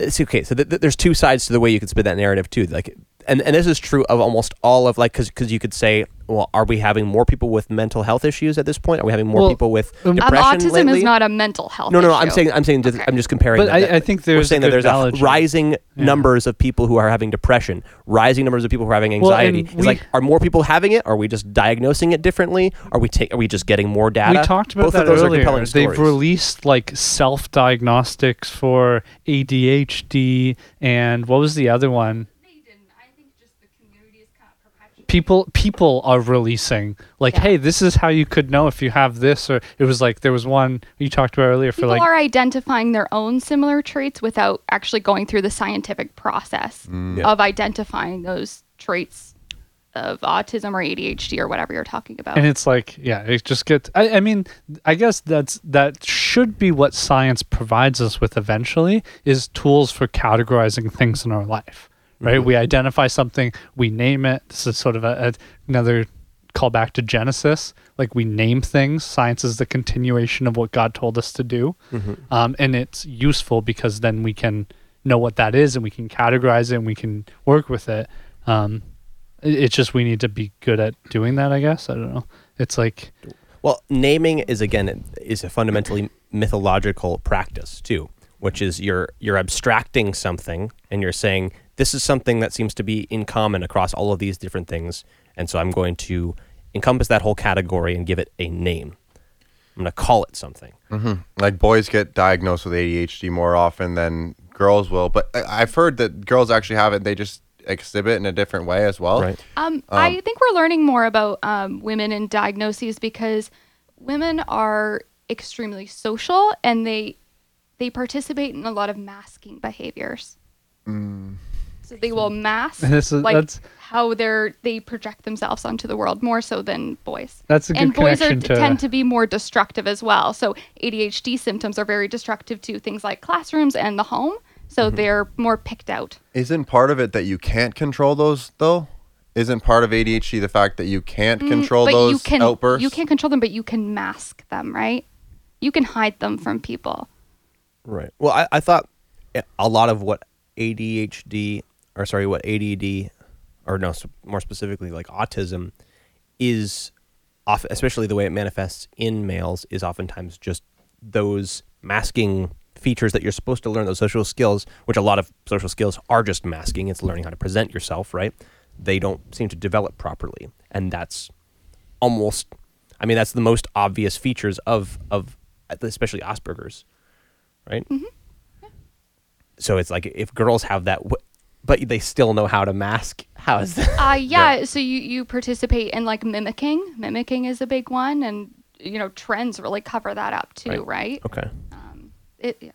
Well, so to tie this back to vaccines, I think there's actually a good explanation of why the theory first arose that is based on a, a genuine problem in the scientific community that there were people seeing identifying these problems with their kids and the scientific community wasn't responding to it and so they did it themselves and they create that's where the connection to vaccines came out of. So there was like this is again to, to what i mentioned earlier i think a lot of you know conspiracies are metaphorically true or there there's some sort of value in in not dismissing it. I think there was there's a criticism on the the way that the scientific community responded to the issue that mothers were dealing with um, that is lacking and that you could kind of view the anti-vax movement as a legitimate response to this problem in the scientific community not to say that their specific claims were legitimate that any there, there's actually a link between vaccines and Yeah, autism. that's what I still. Well, many Could many you of look these- this up though, because th- this is the theory: is that there's a connection specifically between the heavy metals being in the blood or in the body and and I'm like, not even specific. I know. I just said autism because that's the bigger, bigger overarching term that people talk about. these people who have bought into this is that it's like uh, mercury. Mercury is, is one of the most dangerous ones that people are more concerned about as far as heavy metals. If that passes, and you'll hear this word a lot, it passes the the blood brain Brain barrier. barrier, right? Then it can like affect affect the development of your brain. So that on uh, when I hear that story, it sounds kind of interesting to me. I haven't been able to find a lot of stuff to really tease it out though. Like Mm-hmm. it, it's it's kind of an interesting. And again, it, it almost sounds again like that sort of scientifying a, an intuition about what's going on. But I'm not sure what's what's meaningful about that intuition about vaccines being dangerous. Well, there's many parents themselves that take their kids to get vaccinated and they're changed that next day. Like their their kids changed the whole they they weren't they're not responding anymore, you know? The kids were were there and they're like happy babies. They go and they get vaccinated and then they're now they're totally different and they stay that way. And there's millions of cases I don't know millions there's tons of cases like this where the parents would would do that or they'd they do that. Like I've seen parents who do it. They go get the one kid vaccinated, and then the other kid they won't get vaccinated. And the first one is clearly like something's happened, right? And the next one's not, right? So I, I, I would suggest that if that was actually happening, I feel like there would be some sort of cover up around it. Like if I don't know, I I would like to. I wish government was as straightforward as you'd like it to be. You know, like they're Yeah. straight out, obviously No, here I'm, I'm right there with you on that. you know like Yeah.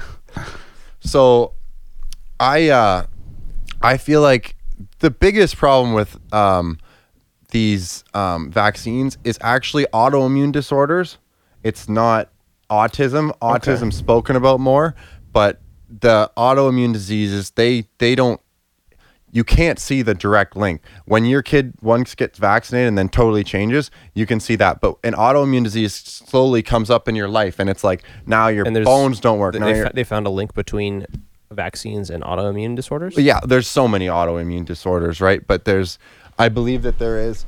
Um, oh, and COVID. Wow. I mean, I, fundamentally, I could almost just draw that pattern. Like that kind of makes sense. That if if you kind of offload most of your own built-in technology of your body to ward off, to ward off. I mean, your immunity, your immunity faculties. If you basically just don't give them any work, we talked about earlier, use it or lose it. If if you don't teach your body how to fight off diseases, and you just you vaccinate, well, okay, but no, vaccination wouldn't be that. Vaccination would actually be taking advantage of your bo- But it bodily- doesn't actually teach your full body. It goes straight into your bloodstream. That's what I was saying before. You don't go through your skin. So that you one don't go sense, Through yeah. your airways, you don't get the full adaptability to that thing, right? If you were to get it, maybe it'd be terrible. But Did you find every time here? you deal with something like that, it Just it maybe make it strengthens bigger. it. Oh. Yeah, the highlighted part there is good. have to- Oh, wait, I lost it. Oh crap. All right, see if you can pull it up in a second. Look for bidirectionals or your. Bi- it might have just uh, not highlighted anymore. You so you're you're saying though that the in order for your immune system to work properly, it has to work on the level of your skin, on the level of your lungs, not just like it's it's there's different every level, every process level has a different.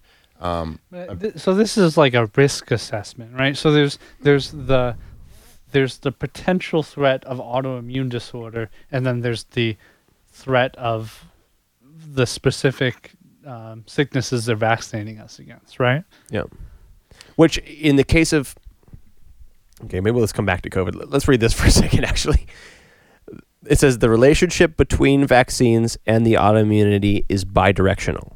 On the one hand, the immunization prevents the infection, infectious disease and thus, in turn, prevents the development of an overt autoimmune disease, which in some individuals is triggered by infections. So, it- you have to have like be predetermined by So genetics. This I think. actually just pro- uh, uh, delays your diagnosis. Yeah. What it's saying is we won't find out that you have an autoimmune disease early because you got vaccinated.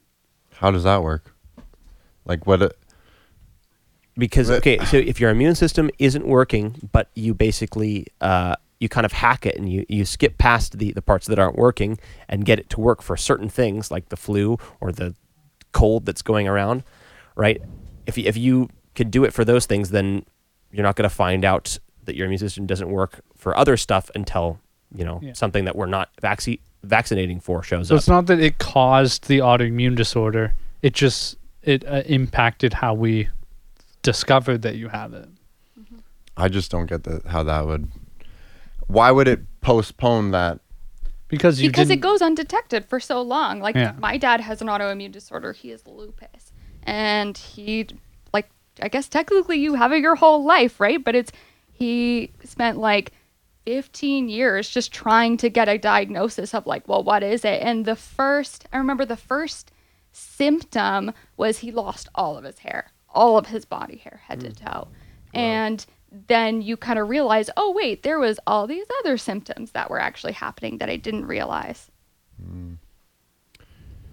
But I mean, what you said before about the skin and the lungs all being all playing the role in de- the develop the development of your demu- your immune system, that seems like something worth thinking about at least a little And bit. it's To the, me, it's the- the, the- order as well the too, app- what, that it goes in. like I hear the concern, but the application of that concern is in like um, more mild um, exposures than exposure to known deadly diseases, which is what vaccines protect us against. So there's like very known specific diseases that we are protected by immunes uh, by by vaccines. I think your immune system can be developed by not using extreme sanitization in the home, right? Like certain things like that would be to me the response. So so we protect ourselves against the high death rate stuff and we expose ourselves to chicken pox and the cold and and we're, we're, we don't protect all like it's it's just discernment. We don't we don't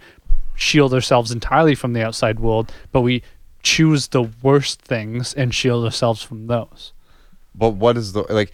If we decide now that ninety nine point nine seven nine seven percentage death rate is high, then what do we do going forward? Like Well, uh, everything. Sorry, you mean 99% 99% survival- survival rate? not yeah. death. Yeah. Okay. Yeah. that's I, that's I, what I and I and I actually am in agreement on the COVID side that the death rates are So insanely is it up to like low. two percent now or something like that? I don't know. I feel I feel like the statistic keeps on changing. Has Well, well, find some current? yeah. They're also Yep. changing the way they easy. report them. They're not re- they're not reporting people who have got vaccinated and got COVID again, Yep. and they're only going to do it if you go to the hospital or Right. if you die, which they should have been doing before with all of them. I would say because the case numbers is what they literally like ran on the whole thing. We're Right. not stopping until the case numbers are down. We're not stopping until mm-hmm. the case numbers are down. The case the cases are literally like if you get if you get tested nine times and you get eight positives, eight positives are going towards that. Like they don't. It's not just like one test per uh-huh. person. They. I'm telling you, they literally. That's that's how it works. Look it up. There's not there's not that many, and I I actually know personally three people who have got vaccinated and got COVID. One of them is my friend's mother, and now her whole her, her whole family got it. and what's and what's your theory about why they got it? Um, I'm not 100 percent sure. I'm still sorry, looking. maybe I'm make it a little- little larger there's- too. There's a theory about shedding or something. I haven't looked into it enough. Apparently, Okay. once you get the vaccine, like I don't know. I'm not gonna bet on. I'm not saying this is what I believe, but uh, there's a theory that there's some sort of shedding that happens once you get that vaccine, and it's actually easier to get and spread. So one of the one of the things is like, so if you're vaccinating, um, so let's just say this is. We'll just use my fingers. So where my thumb is the disease. We're Okay. we're trying to prevent. Okay. Right. But you got these five fingers over here, and there's only one thumb there. if the if a disease that's any of these four fingers comes in, we're not prepared for it. And in fact, that that COVID has actually used your antibodies to specifically work towards thumbs. So now you have less antibodies that You're- are oh, you're for talking everything. about the, the RNA Yes. vaccine. Okay, because because it it makes a particular type of antibodies. It forces that into your so it does kind of hack your your your immune system to just make a whole bunch of particular antibodies. Your body isn't kind of judging how many it thinks it needs. It's kind of just based on what whatever the number we think it is, we need that we to prevent against COVID. I mean, I- think though we're in kind of a weird situation with COVID. Like as far as just talking about vaccines in general, it you almost have to cut the, the conversation in half because talking about COVID, it's it's a different ballgame. It's it's not really a vaccine. well, no, no, I'm, I'm talking about COVID itself as a sickness. Like Oh, I, th- I think one of one of the the I mean I, I find it compelling as far as like uh, Bret Weinstein talks about how he thinks it probably escaped out of uh, like an experimental lab like basically they're trying to figure out or after after SARS one there was which was really bad they didn't want to have that happen again so it's possible that uh, that they started to research on different forms of SARS type coronaviruses Yeah, there's And- actually a guy who just came out who just did a huge art. It's so long. I'm still halfway. I'm reading halfway through Okay. it, but he he said the same thing. good on you for reading the whole thing Yeah, so long, man. Yeah. But um, it's probably still right here.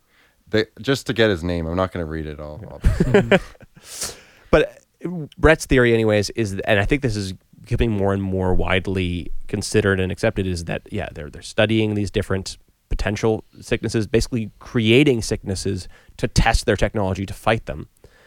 And at this point, you get not naturally occurring viruses, right? They're they're creating viruses to, to see what they could fight. And this is like such a classic, like mad scientist, like sci-fi story of just like, oh mm-hmm. well, we're just experimenting. We're going to create some different monsters and see if we can, We're just to test our weapons. And then, uh oh, the Hulk escapes, Literally. and now you know, Literally. right? It's it, fundamentally that that's the narrative, and it's like that part of like even the fact that we could come up with a story like that. That's sort of almost a prophetic thing. It's like we we, we look at the way our technologies are going, and we mm-hmm. compress that into a myth about what happens when you when you mess with technology that you don't have any business messing with. Well, then you get a monster, and in this mm-hmm. case, we've got a monster that is sort of running rampant through the entirety of the world and causing even. I mean, uh, there's two levels of it. There's there's the, the biological virus, and then there's- there's the virus of our inability to actually be cohesive in our dealing with it. Like there's mm-hmm. the other mm-hmm. virus of, of how we deal with information, right? But even just as far as the, the virus COVID itself, right?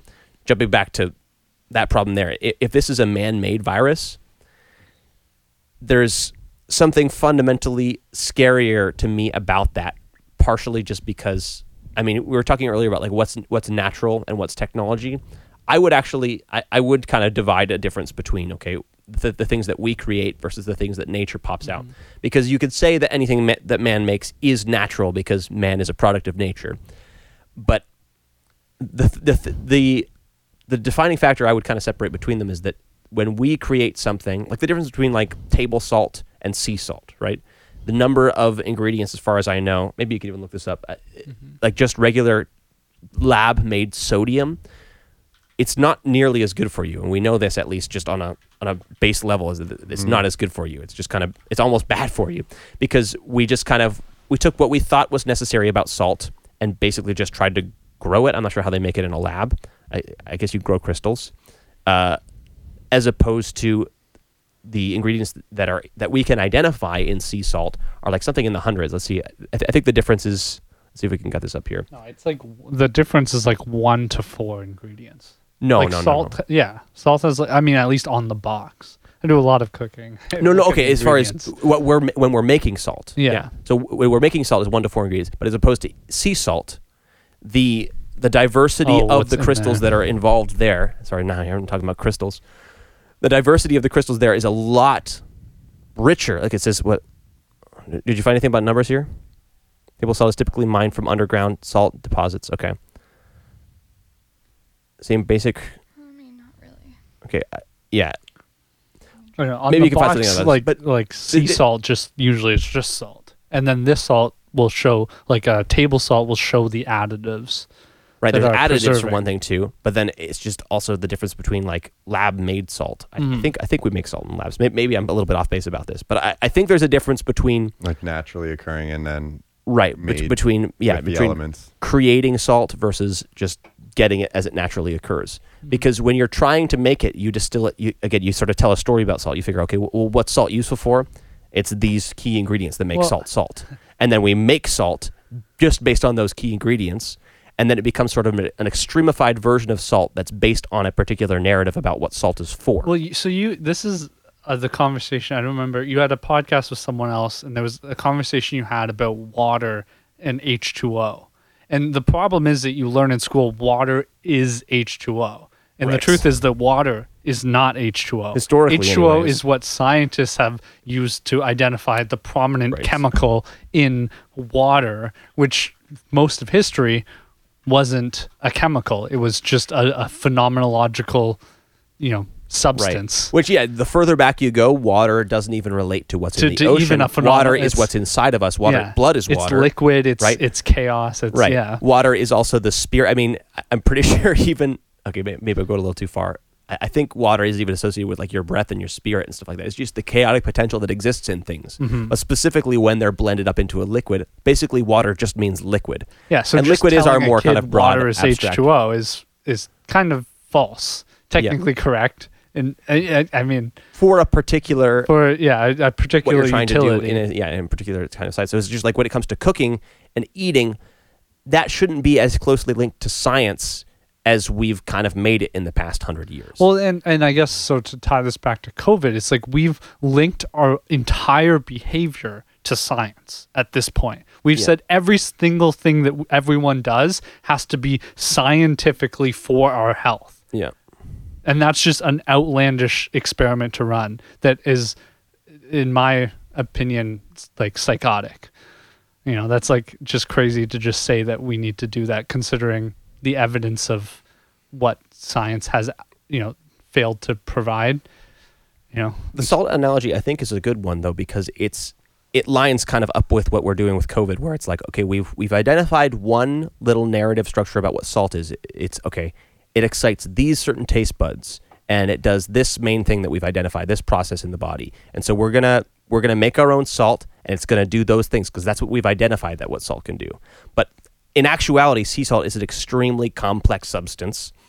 And what, what it's doing in our body, again, even when it comes to talking about biology and talking about our bodies, we have the impression that we kind of know what our bodies are doing and we know even what our body parts are doing.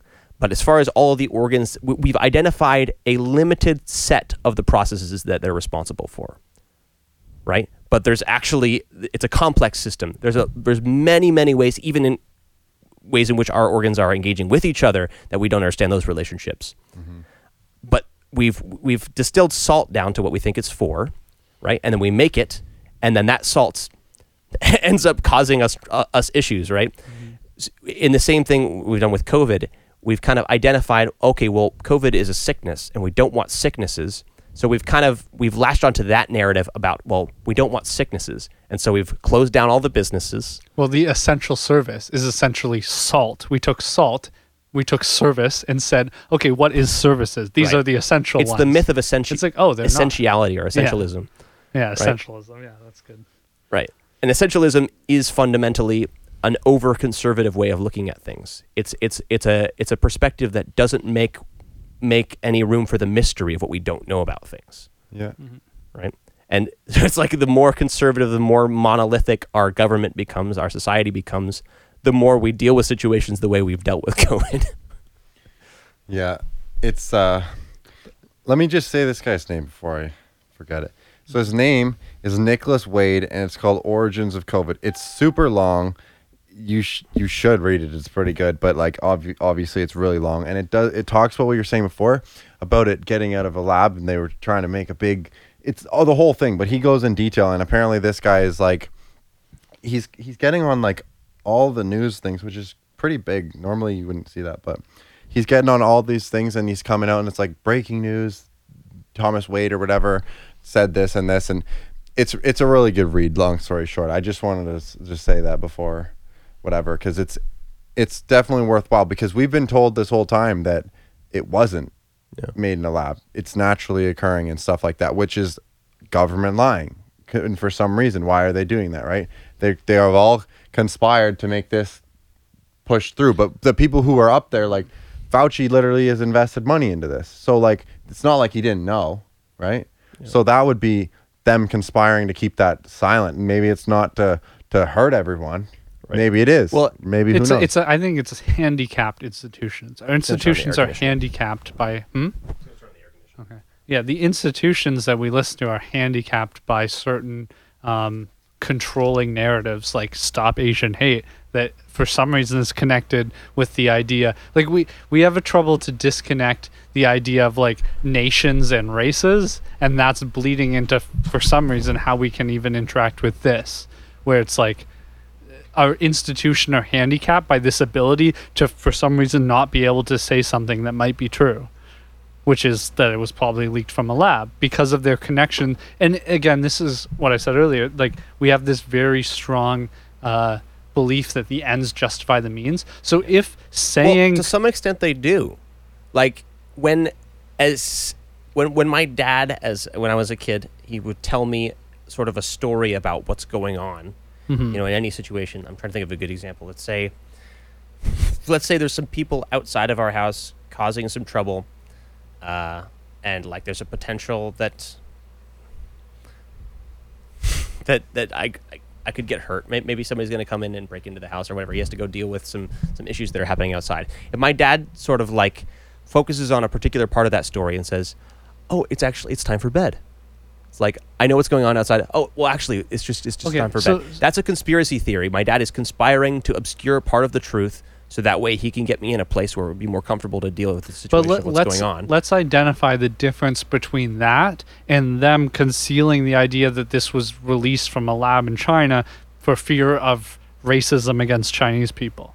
What's the difference between those stories? it's what you have it? Oh, I was just I didn't I never heard that, that that that's the reason they did it because it was a lot of American money funding it. So why would it be? So the- yeah, I guess hate? the Asian another- hate thing. I thought was because there was uh, uh, like black Americans were h- hating like Asian Americans specifically. I, like, I sort of made hating, that but like connection. I don't like I don't even like calling people by colors. I think it's so stupid, Mhm. right? But like that was the narrative around it, right? Like yeah. I I think I I don't I don't like the the i- the idea of So colors you think at all. you It's more think of a you think people were just protecting their own in like disguising their own um uh, uh what's it called guilt in being uh participating in what went on in the lab. Like you think there was like I, I mean I, I also think I know that there was um American institutions funding the research in this lab in Wuhan, right? And so not being able or, or hiding the narrative that it was leaked from that lab is just uh, trying to not uh, expose their own, uh, I guess, guilt in the Yeah. in the release.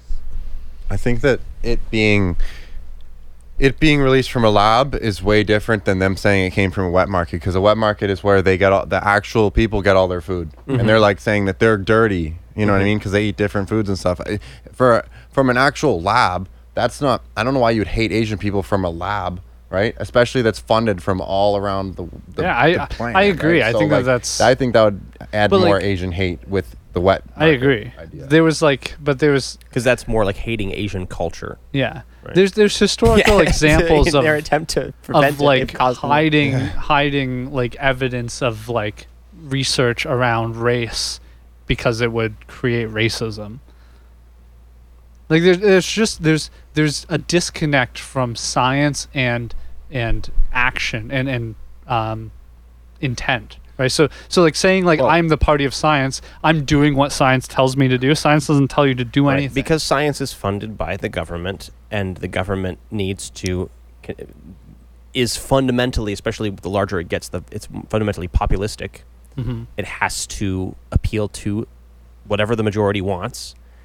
The government can only extract things from science that allows them to continue to play that game with the public. So they can Mm. only incentivize. They can only pay scientists to research things that Yeah. conf- basically there's a there's a confirmation bias that happens cyclically with science and just what people want to know. So is it, is this connected with them trying to hide their connection to the research in Wuhan? I don't know. I mean, you, you have a th- do you have a theory about this? no I think I, was- think people just don't want to be held responsible. For sure. I think- Especially like the governments don't want to be seen as untrustworthy, right? That Right. stops their ability to have the people supporting them, right? Yeah. So I think that that's a big thing. Like that's why I'm saying like a lot of it's PR Mhm. for the most part, right? We're just they're just trying to make the people happy and also get their agenda accomplished in some regards. Like I think a bigger agenda is the great reset that with Klaus Schwab and stuff like that. Like yeah. Okay. Tell me about a little bit about this. I've I've heard this word thrown around a couple times. I still am not understanding what people mean by this. What is the Great Reset? The Great Reset is like Klaus Schwab's idea. It's like Klau- the fourth. Klaus Schwab is a like a Klaus. he's a scary looking man, very Okay. scary dude, Okay. and he. So we're already appealing to the Does he have a expressions a scar little across his eye? Or what? I would think so, but he doesn't. I don't think. I think it's a K. Santa Um, Claus. There, Schwab. It's first guy down below the, the other typing. So he's at the World Economic Forum, and he it's basically the fourth industrial revolution with technology they're trying to bring forward.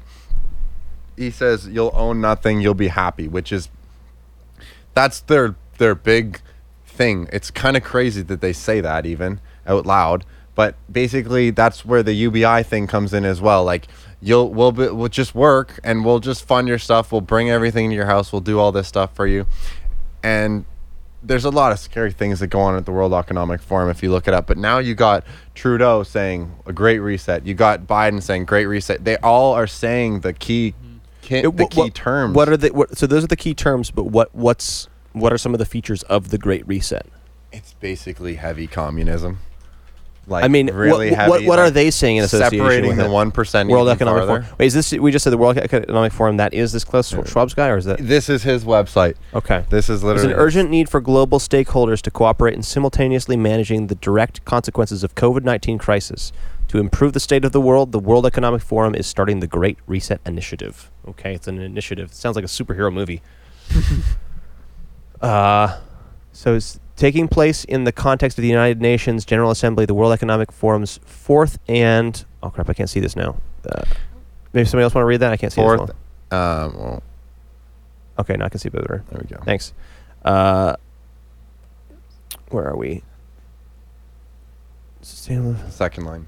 A fourth and for the first time, fully virtual Sustainable Development Impact Summit, SDIS, will convene leaders from government, business, international organizations, and civil society, along with a diverse group of experts and innovators to initiate, accelerate, and scale up entrepreneurial solutions to tackle climate change and advance sustainable development. Still sounds like a lot of word salad. It, but it's- it's it's a lot of word jargon. They're basically using global warming and a bunch of other things to put in ways of if we have a large enemy that we need to, to fight globally, then we need to unify globally. of course that's kind of the idea around it right? But it's like really just making them richer and we're just going to be like literally it says you own nothing right? Mm-hmm. And be happy. I think you'll just own nothing. I think the last part will just be like oh well we said you own nothing you know? I mean you know but I, I feel like though again we create our own monsters and then we have to figure out ways to deal with them. This is even just the the, the fall myth of, of Genesis is like okay once you take the fruit of the knowledge of the good of good and evil then you have to, to create technology to deal with what you just screwed up. Like once you realize that you're naked now you need clothes. Once you start messing around with basically technology that allows you to transmit uh, conversations all over the globe all the time and transmit biological uh, like viruses all over the globe all the time with it like everybody's constantly flying from country to country you've sort of eaten a sort of tree of the fruit or of knowledge of good and evil you you've basically said well obviously it's good that we're all interacting that's the tree of globalism. Yeah. we've eaten from the Well, fruit of the tree of globalism. that's that's a certain knowledge about good and evil. Yeah, It's, it's yeah. saying, okay, I think that it would be great if everybody was connected. That seems like a good idea. Uh, and I mean, But fundament- then it gets back to what we were talking about earlier. You have five people. We all get out what's going on. Ten people. Now you go with the whole world. Like, of course Right. we're not all going to agree. There's so many different So, ideologies around the world. I'm just saying that there's there's two sides of this. That yeah, obviously, if we're going to try and globalize, there's going to be that much more heavy-handed propaganda. So that's going to be a big problem, and we're going to probably trust the system that much less. So I, I don't even know if that's if it's possible to have a cohesive global. Yeah. So like I guess Identity, uh, but- our, our difference. Are you like? Do you think that they are going to be, like, what degree of success do you expect from an initiative where people don't own anything? Like we already, not have, I saying- guess, some like, I- sort of debt. Like, like actually, COVID. This is just a weird, interesting article I read today. Credit card companies are scrambling because people are paying off credit card debt, and their primary interest or their primary income is on interest payments, and those are getting lower and lower. So they're starting to like. There's like uh, worry about like targeted ads, like more predatory ads for credit cards. I because- swear every week my credit card is reapproving me for like more for more loans. money. yeah, they send me yeah, so they're many panicking because people are paying off their credit card loans with COVID, which is kind of a funny reversal of the paranoia around. Is that this is actually? I, I think this has been a great check on certain consumerists. Like I think actually one of the things that is a pro. It's a it's a problem, but it's also something we should solve, and it's a it's an opportunity. Is like tr- like uh, n- uh, natural conservatories trails are insanely busy now Mm-hmm. which is you know what these people were doing before like malls right so it's like Right. we've like shifted people from malls There's to been a like little bit of flip, trails right. which to me is a positive Right. flip the problem is we have like volume issues where the problem is in the past Hey, future Garrett here. We had a bit of a power outage while recording this episode, so at this point, the power shut off our recording gear and we had to restart. Or at least we weren't sure if we had to restart. Anyway, picks up here. Okay, so potentially we lost the first first two hours. okay nothing interesting was said it was all just boring semantics Who's semantics? Yeah, mostly. but okay, I'm gonna have to set these down. I can't. You chew in Twizzlers. Are we recording again? Got to ro- ro- mourn the loss of that a little I bit. know, damn. And yeah, this is this is this is a soft reset. I can start with a. right, let's just jump into I flatter. can start with an idea. Okay, no, we'll No, jump into. not. Fla- okay, well, I want to get there. I know I you want to do. start with something. When I went to the bathroom, I was thinking about what Sarah mentioned about, um, um, like, like uh, the gender difference with like internet um, interactions, and I think like there's like a good observation for sure that's like way more guys posting like strong opinions on the internet, and my proposal would be segregated social media. I think we should experiment with that. I think that would be uh, if if there was a social media that I knew only guys would see what I posted, it would get wild. I mean, we have I like already we do have that a group little chats. bit because I, yeah, we have Yeah, our group we have chats, group and like. I, I use Twitter differently than I use Facebook, or like I know a lot of people have like Inst- their Instagram crew and their Mm-hmm. Facebook crew, and like that's important because you want to. I mean, that's people trying to actually rescue a little bit, of, a little bit of this sense of like having an isolated community where you can actually act in the spirit of that community without being afraid of judgment from another community that doesn't understand your sort of inside jokes and your your little social mores that have Yeah. built there, right? Because that's that's deeply important is having an identity with the group that you can feel like comfortable in and like i mean this is this is comes back to just like the death of sort of religion right when when churches die when religion in general dies we lose this whole part of our social uh, like the, whole social angle of our lives that, that, that we've been evolved to sort of want and use as a certain technology to process certain types of ideas. We just don't have an outlet for that anymore. We don't have a group right? We have the whole world and we have ourselves and we're missing that middle area of of mental processes maybe maybe of processes beyond mental processes but at least within a psychological framework it's like we're missing that Yeah, I think that the I think that the reason that we're even talking about this is because we have so much societal pressure on us all to always be like these perfect people. Like you can't make certain jokes, you can't say this, you can't say that. Even though like I I heard a quote the other day and it was really good and it was like more people have suffered from um I wish I I want to word it correctly. More people, ha- basically, more people have suffered from taking um, offense to people's words when there was no intention of offense there, right? So there's been more suffering from Due to people the just internet, or- misinterpreting it. What? due to the internet or I due think to just in, In general. general. Yeah. what? this but is a recent especially the internet. This was. I think actually just quote over from time, Lectures and Books. people people don't. I think what he's saying is people don't have the intent to hurt people as much as actual hurt that is Received hurt, yeah. received. okay Guys, are you familiar with the phrase "water off a duck's back"? Uh, okay, I think I know generally. Right? Like you're supposed to just brush things off, right? Wa- Water off. Water under back. the bridge. Or like that. Water under the fridge, Like, yeah. virtue.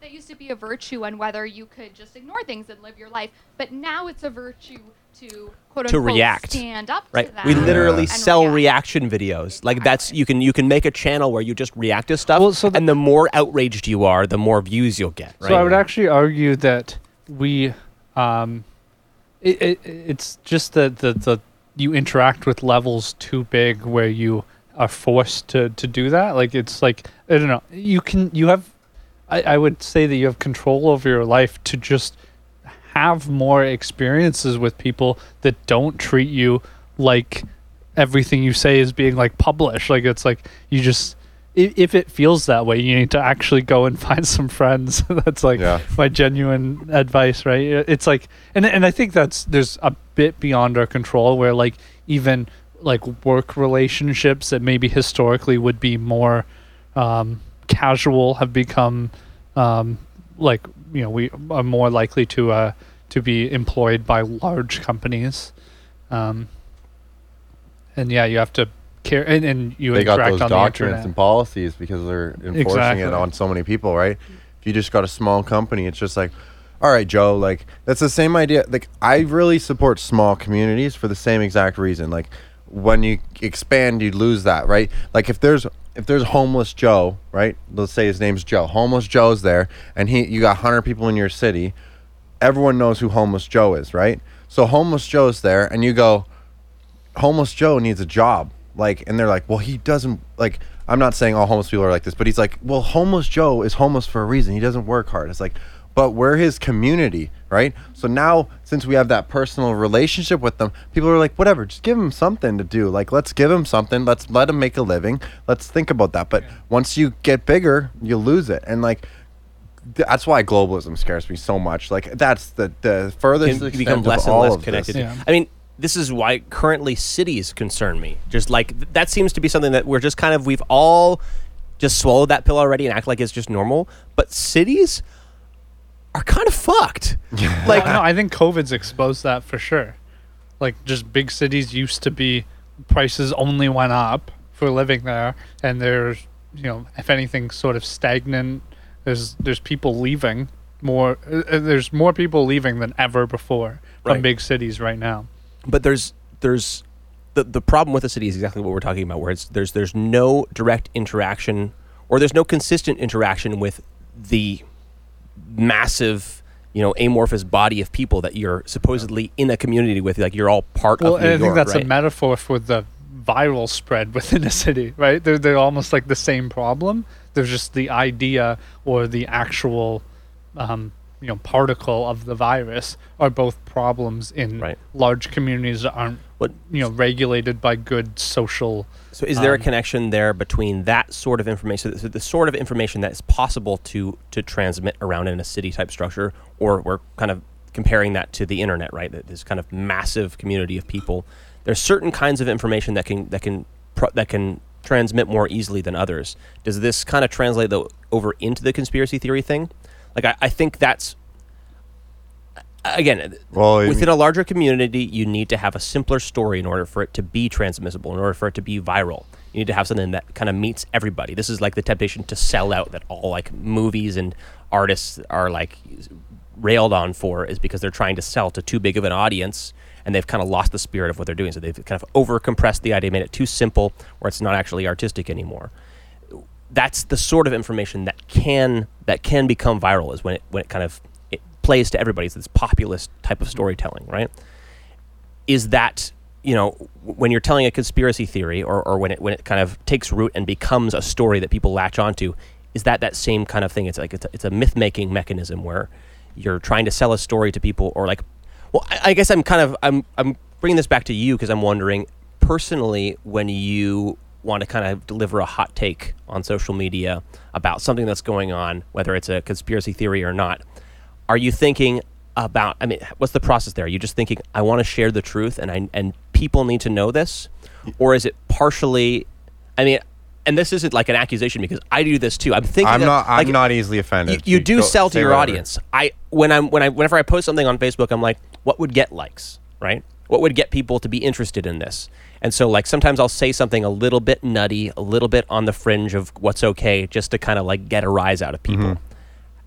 I, I'm wondering if the combination of this myth making technology and the incentive to want to get a response from people from a particular perspective that like is kind of into like getting attention for telling an edgy story if there's a kind of a combination there it's just like conspiracy theories are almost partially just people wanting to play to the crowd of people who want to hear a crazy story I would say that I wouldn't personally. I- I don't think I lean towards trying to make a story. I would say I'm I'm actually genuinely I care about people, and I'm like this is my opinion, and I'm gonna put it out there for you. And it's not to tell people what to do or what to believe. I'm like all for like doing whatever you want. You know what I mean? Like as long as it's not affecting other people negatively, right? yeah um, I'm all for it. So when I go and I post something, it's more so like I bet people haven't researched this. Most people in their day don't have enough time to look around at all this stuff, right? Or look at so and so. But over the years of me like looking into these things, I just have people who like put up good stuff, right? So I can put that forward or I just know certain places to look or like I can read through certain like language that's like legal legalistic like what's it called? Legalese. You know what i mean? It's like it's like pr language right? It's like and i'm like so i'll if i'm posting an article i'll post what i think is an interesting like look at this like this is really hypocritical. So here's my little a quote from the article and you can read the article for yourself here. And then my comments are always open. I, I always respond to people in the comments right? I'm always open for discussion.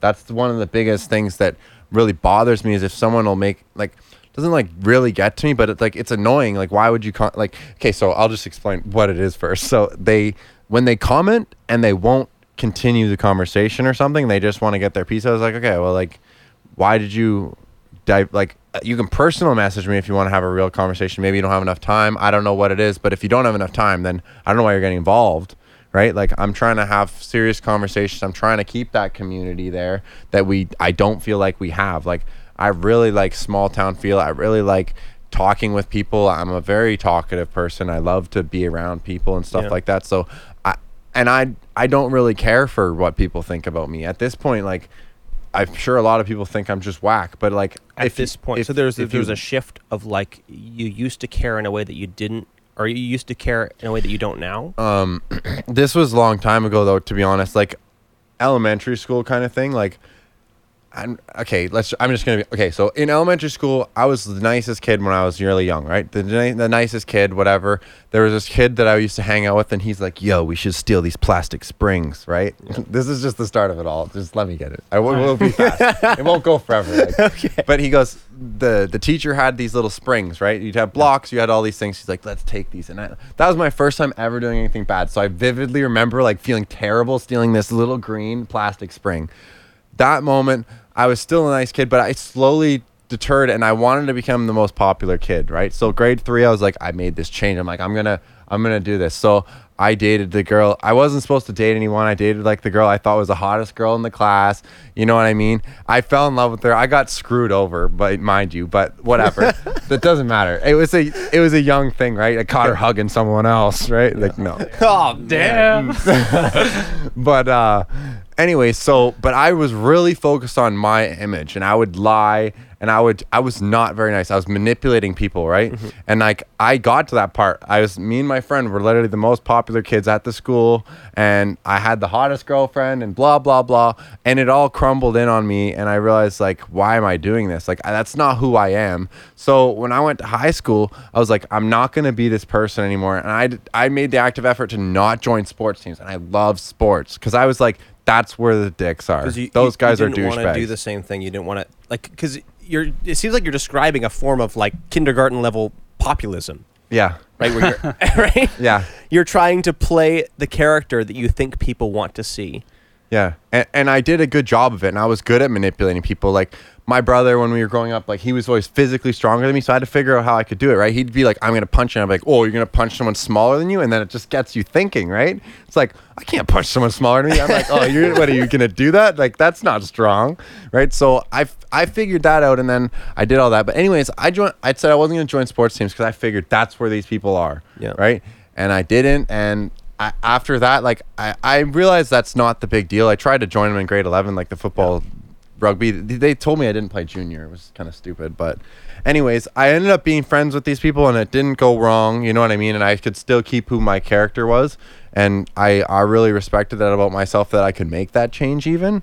So. I think that that's where the bigger change for me came, where I stopped really caring what people thought because I was like, I can be what you guys want me to be, and I also am fine just doing whatever I want. So Right. why am I gonna lie to myself and lie to everybody else? Because I felt terrible when I was doing it. And I'm like, I knew I was lying to people about who I was and what I'm doing and stuff. So I I made that change pretty quick to to not be that person and be a good person. And I've been trying to work on that. We were talking about earlier about how it is sort of a virtue, though, to care what people think about you, and to like not, uh, basically not be too much of a loose loose cannon. Like that's par- partially what the utility of community is. Mm-hmm. Is to like, it's like there's a magic number, or maybe it's not a magic number, but it's like a, there's a there's a sort of relationship that could develop between you and a group of people where you care enough about what they think of you that you are tempered in your crazy side, but you know that they have enough faith in you that they're okay with you being a little bit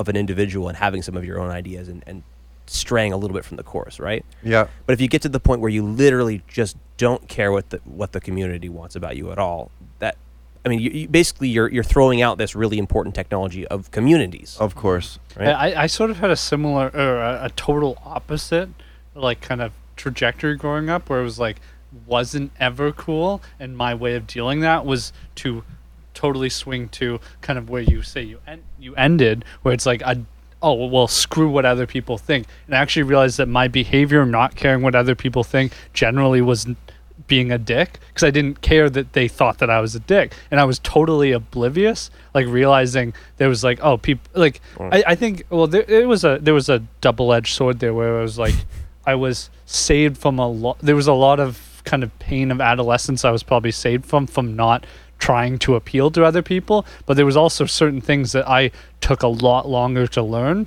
Yeah. because I didn't I, I thought that it was a virtue to totally not care what other people think Right. and I would just like be what now I realize was actually just inconsiderate of other people's um, I think you know, we've just discovered like a, a middle school psychological horseshoe theory yeah where if you go too far in either direction, you just become a dick. yeah Yeah. End up at the same spot kind of deal. Yeah. Well, and, and so like where do you where do you go as like an adult having coming from both these experiences? I think there's probably a similar sort of antidote that is I guess I guess it's just the reintegration of the shadow. The shadow for me that I, I made was like caring what other people th- thought. I kind of labeled that as something that was bad and painful, and I pushed it out. And then I had to reintegrate that. And I think on the other side, there's, uh, I guess, Sorry, is, not is that caring. me? Is that you? Oh, okay. Well, I guess I guess mine was not caring. Yeah, caring what other people thought was something I pushed out, and then like not caring was something that you would say you would like over appeal to people. I guess which is the, I guess that's the It- manipulation. you almost side. become like sometimes then you start playing to the crowd of people who think you're a badass for not caring. Which Yeah, I, is I, f- I true, feel like that's yeah, what yeah. Trump did to some extent.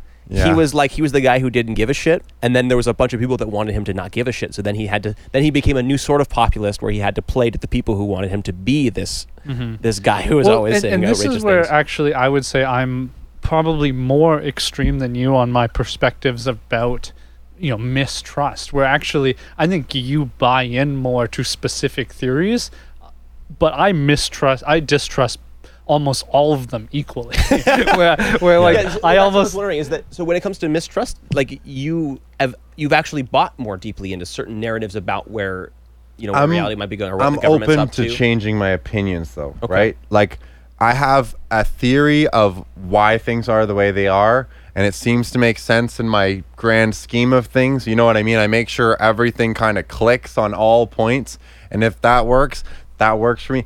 If someone proves it wrong, it's different. And and back to like the thing before about like populist, like us being popular or not popular. I think I learned like both sides of the the the spectrum there, right?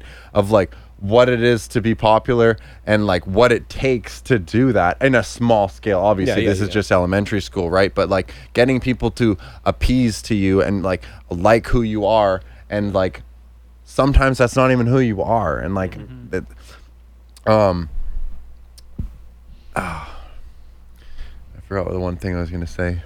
It's all good. You're, but you're connecting this though. How, how did you get here? Why did you want to tell this story ab- about? I I guess no. I was asking Why- about whether or not you were pitching some of this, so, some of the conspiracy theory stuff, or some of the hot takes you was connected to like a want, uh, a desire to like, to play to a certain mass, to play to a certain crowd. Mm-hmm. And so you don't feel like any of that's there. No, like I, I really don't. I genuinely like really Okay. care for people a lot. Like I love everyone and I I'm a very blunt person, so it might seem like I'm rude to some people, but if you actually know me, like I got a big heart and I'm not I'm not like that, right? So, um I just pushed I pushed the bound that's what I was going to say. Sorry. So I I'm not I know what society expects of me. Yeah. And I know they expect you to fall in line to some degree. I like to push that line a little bit somewhat for other people to see that they're allowed to do that. Right. Because and I try not to push it too much, right? Right. I- well, if you like- go too far, then you don't become somebody who is an example of somebody who's in the group that's pushing limits, but somebody who's outside of the group and is just a weirdo. Exactly. Right. Right. So I, I like to I like to think that I'm I'm there showing people like, hey, like you don't have to go with all of this stuff, right? Like you you should be a free thinker, right? At, I might be wrong about certain things, but like you prove me wrong, I'll be like, for sure. You know what I mean? Like I didn't know what we were talking about earlier about the fetal cells that it and like maybe there's they come from somewhere else too. Like you know you could go further down the rabbit hole. Like maybe they come from somewhere else as well, and this is just one of the examples they're giving you. Yeah. I don't know, but right there, like, I didn't know that that they were using them from uh, stem or not uh, in vitro. Yeah, in vitro fertilization. I didn't know they were doing that. Right. So that I just learned something new, and I'm gonna take that with me. I'm not. This isn't about me. Like at the end of the day, like. I'm not the smartest guy on the planet, and if I were to say that, that'd be the dumbest thing ever. Like, and I would be proving I'm not. Like, I don't. you know what I mean? Like, well and, and i think i think that's that's the thing that more people uh, probably on the other side of like criticizing conspiracies need to learn is that they they genuinely think that they're they're not falling into conspiracy theories just because they're smart. I've heard that over and over again. Oh, I paid attention in science in high school. That's why I don't think X. It's like that's absolutely like I mean maybe that's why, but that has nothing to do with intelligence. You just believed what they told you in high school. Your science teacher just believed what they told them in university. Mm-hmm. Like it's like it's just a long chain actually- of because a lot of this is not teaching you how to go through the process of distinguishing facts from fiction. Yeah. Fiction, which again maybe facts and fiction isn't the right dichotomy, but dis- distinguishing facts maybe from propaganda, uh, or maybe distinguishing truth from f- propaganda. Again, I think probably facts and fiction that's a, that's just fundamentally a bad dichotomy because I- I fiction hear what you're saying. isn't something that is wrong. Wrong, yeah. Fiction is something that actually sometimes is more true. Again, it's it's compressed truth into a myth. Right, and facts are not something that actually Mm-hmm. Yeah. uh, uh, facts are things that haven't been wound up together into a into a story yet, right? It's just information. I think But typically truth both versus propaganda. That's that's a little bit better. both Truth sides are lies. ignorant. Like like people are, are probably illiterate on facts just as much as they're illiterate uh, with with fiction. Like they, we are just sort of deprived of both in this weird way. But like, I, I don't know. It's like well, I I think the the the de- we're not deprived of facts. I think we're deprived of fiction and we're flooded with facts, which is a type of depravity Yeah. where we there's too many, Right. and it's like you can't. Yeah, it makes nothing out of them. It's cha- it's like chaos of facts, facts. yeah, facts are not a story, and stories are the way that we process reality. Mm-hmm. The only way that facts can be uh, processed and used for anything is if they're wound up into a story, if they're woven into a story. And so we've been kind of we've flipped we've flipped these things on their head and said that okay, facts are the things we trust, stories are wrong. In fact, we can't. In fact, that's right in my terminology. right? When, when, when we appeal to facts, we're appealing to something that fundamentally is not usable. It's totally useless. facts aren't something that have been created or that, that have been formed into a story that we could base our our actions on right our actions are always based on a story right it it would be better for me to go uh, oh i need to go to the bathroom that is a story about what should happen right now like maybe technically i like i'm i'm building it out of certain f- indicators i'm getting within my body and it's like i'm i'm compressing that into a into a narrative about what needs to happen so stories Yeah. are are you don't go like my bladder is feeling, you know, and they, Right. Mm-hmm. Yeah. Right. Yeah. Saying my bladder is is at this much com- much pressure is in my bladder. It's like that. That actually you haven't converted that into something you could act on yet. Right. So facts don't tell us how to act, but we've been f- we've kind of flipped this mm-hmm. philosophically backwards in our current day, where we think that facts are what tell us how to act, and stories are just lies. Whereas, again, that that's just the opposite. Yeah. Well, it's like nothing's more annoying than like the par- I'm the party of fa- of science. Yeah. Like the other party is anti, and I am pro science. It's like what? like that doesn't make any sense. It's like what what you're just using that so that you don't have to actually tell me what you're trying to do. Right. It's like I, but that's where like it's just like I I have like this deep distrust that like is actually on on all sides. Where it's like no one's actually being upfront, so I'll just like trust the on. I I basically only trust people I talk to in person. That's like my my rule of thumb is like if I've read it anywhere, it's like it's maybe it's true. It probably doesn't matter. Generally, the things I interact with that matter to me are people.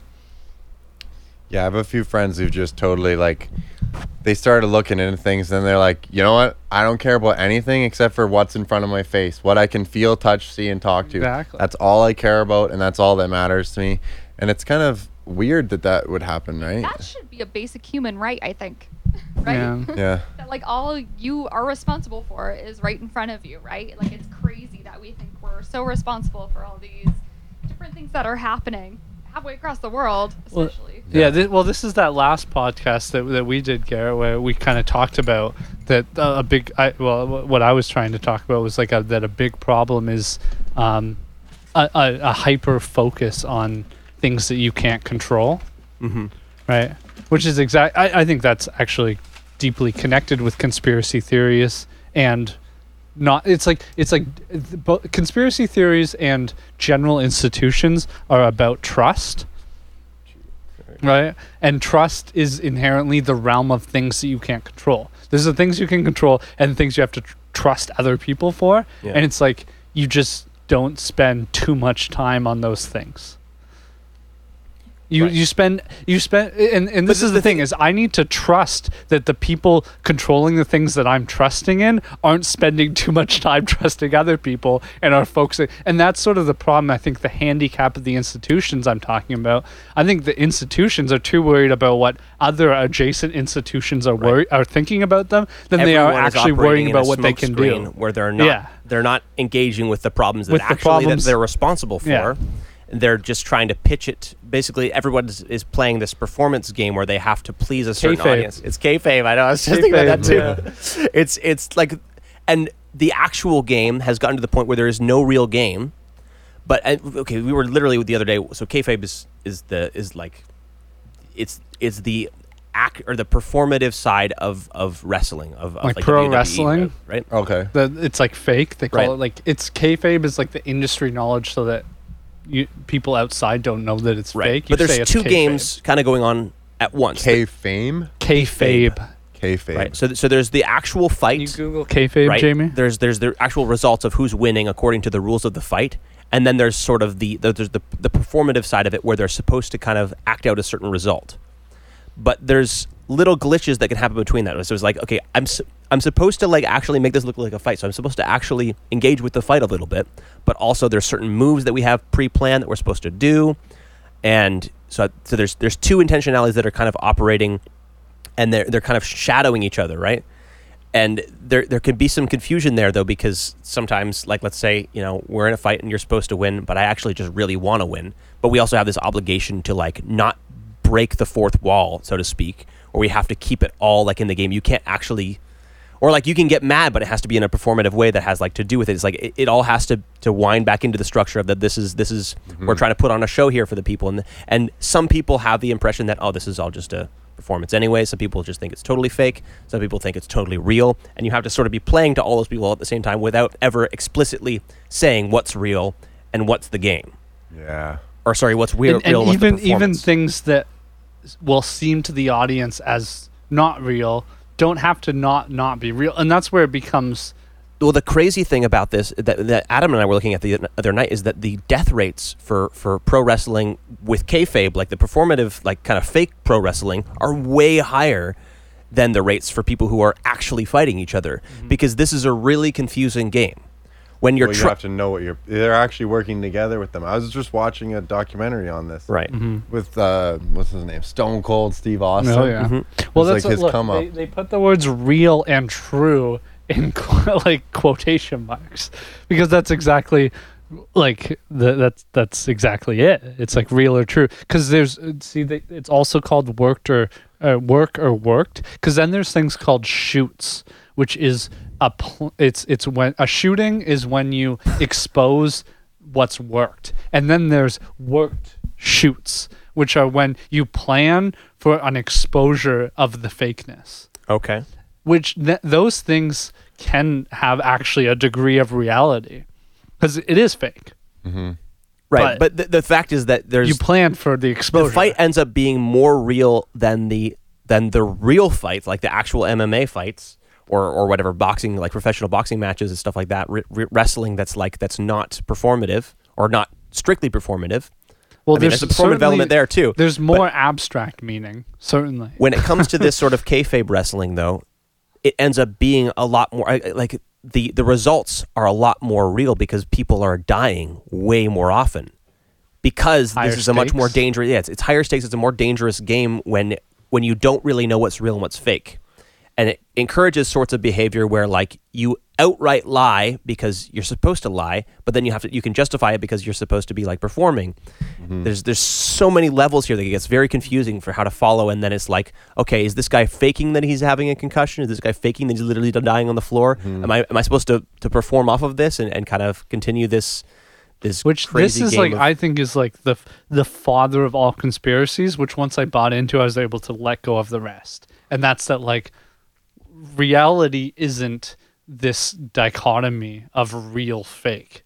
It's this like narrative drama of like perception and and meaning and like uh, Yeah. and and there is like uh misdirection and Yeah. it's useful it's not there's not just like good or bad in everything that's obvious and you've had other podcasts about this like a, a sin is like is it specific or is it like i think your conversation with your dad you kind of got into this and i think that's exactly what this leads to is like there's situational discernment i guess there's no there's no true or false or right or Right. wrong Yeah, there's this just is where, where we're, we're trying to get past the. We, we- our society kind of philosophically got stuck on postmodernism and figured out we we we it, we realized that different perspectives pump out different results. That when we pay attention to the world in different ways, we actually get different facts about the world. And sometimes those facts don't agree with each other. Mm-hmm. And how do we how do we deal with that? Well, So- one one way of dealing with it was just that there is no actual objective truth. There's just subjective truth. So it's the shoot. So there was everything was worked because it was mostly narratives right? pre. but then some people actually die, and that's that's when postmodernism breaks apart. And then we have was- real results that we all can yeah. agree on. Postmodern was postmodernism is pointing out the shoots, but then post postmodernism is say, hey, those shoots are worked. Those are worked shoots. right, exactly. and so we've got to the place where it, either we revert back to modernism, which is what some people have sort of done, and that's even really what the what a lot of the Christians like the the apologetics stuff I had growing up. There was a lot of courses where it was just like it was the reason you should believe in God is totally rational, according to the, some of these courses I had in, in like in Christian homeschool high school. Mm-hmm. Like it was, there was no actual room for faith. It wasn't like just believe in God, despite the fact that you can't Almost like prove there's, it. There's facts Well, here. It's not. this is no a good faith involved. transition into flat Earth because I think you Yeah. have some Okay. some of your flat Earth beliefs are biblical in in a sense, which Right. I think I have similar but different views on because of. I, I think I think that mix up is actually a result of what you're talking about. It's this this mod the modern church was trying to force its not modern framework into modernity Right. and and that created this uh, this kind of pressure for literalism. And we can just just to make sure we're keeping our terms straight. Modernity we want to have kind of a tight link, like modernity and rationalism. Those are kind of almost the same thing. Modernity is viewing the world in a, in a very mechanistic. Everything's causally linked. There's a very clear objective reality. Everything's totally rational. Postmodernity is that the way things connect is impossible to know, and in fact, maybe they're not even technically connected. Everything's just sub- subjective experience and weird little stories we're telling ourselves about reality. Right? Mm-hmm. That's that's the dichotomy there. But so a a not okay. What's this? Does Sorry, the Bible I, teach? I was just remembering because I went to Christian university, and I remember one of the arguments was like, uh, for Christianity was like, oh, the Bible gives so many examples of knowing that the Earth was spherical in a time when everyone thought it was. the Bible flat. is a great textbook, therefore true. Right? It's like it's it's a to figure out great what the- cosmological textbook. It's a it's like the Bible is a great anatomical textbook, therefore it's the rest is true. It's like I don't know. That's a Well, non okay, sequitur to me. We're we're we're straw manning some stuff, but this is I, I want to hear your position. What what is it that you you find compelling about the flat Earth narrative? you really have to like dig in deep to really get it. So like I want to do Let's- it. let's I dig in a wanna little do bit. it some justice. Okay, so, uh, okay, so first off, most of I don't totally know what it is, what the universe is. Okay, I don't know what like what's I outside. like- I like that What's premise. outside of here. Okay, Yeah. I just also don't. I believe Yeah. that what they're talking telling us is not true. I don't think they landed on Mars. I think because of what they've said. They've said it takes us a day for information to get there and a day to get back. I would assume it takes longer if it's as long as far away as they said. But that's what they said. But then the day they landed on it, they said they got information from it, which doesn't make any sense to me. But Okay. If you go to the beginning of the Bible, you can pull up literally Genesis. Yep. It'll talk about how there's a firmament, and it'll talk about how. Let's just pull it up. I'll Yeah. Okay, you want to get Genesis one? easier. Yeah, just literally the Yeah, beginning just of the just, Bible. just type in Genesis one. literally. You can do Blue Letter Bible because then we'll get if we, if we want to look into etymology and stuff, we can. Just press mm-hmm. blue. Type in Blue Letter Bible. It's the most accurate. Well, it just it gives you all the translations and it lets you look in the Hebrew if you want. Yeah, that one, King James version, and then blue letter with it. That's good. Yeah. So we're, we're reading the Bible, getting real spiritual here. Genesis hmm. one. Let's get zoomed in here a little bit so we can see. So in the beginning, God created the heaven and the earth, and in the earth was without form and void, and darkness was on the face of the deep. And the Spirit of God moved upon the face of the Okay, waters. that's a key point though. The face of the waters, okay? The deep and the waters, okay? So that's clearly water, I would say. That in my personal belief, that's water, okay? God said, Let there be light. Light was there. He said that was good. Light from the darkness he separated. That's kind of cool if you actually think about that in separate that's separate terms. He made light and darkness before he made the sun and the moon right. because it actually comes after, which is just kind of cool. Um, he called the light day, he called the darkness night, and evening in the morning. So there we go, Genesis one six.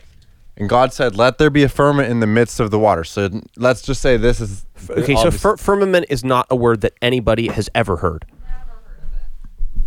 look, Yeah, what's look, a look at the firmament? definition. Okay, so you press tools on the side left there.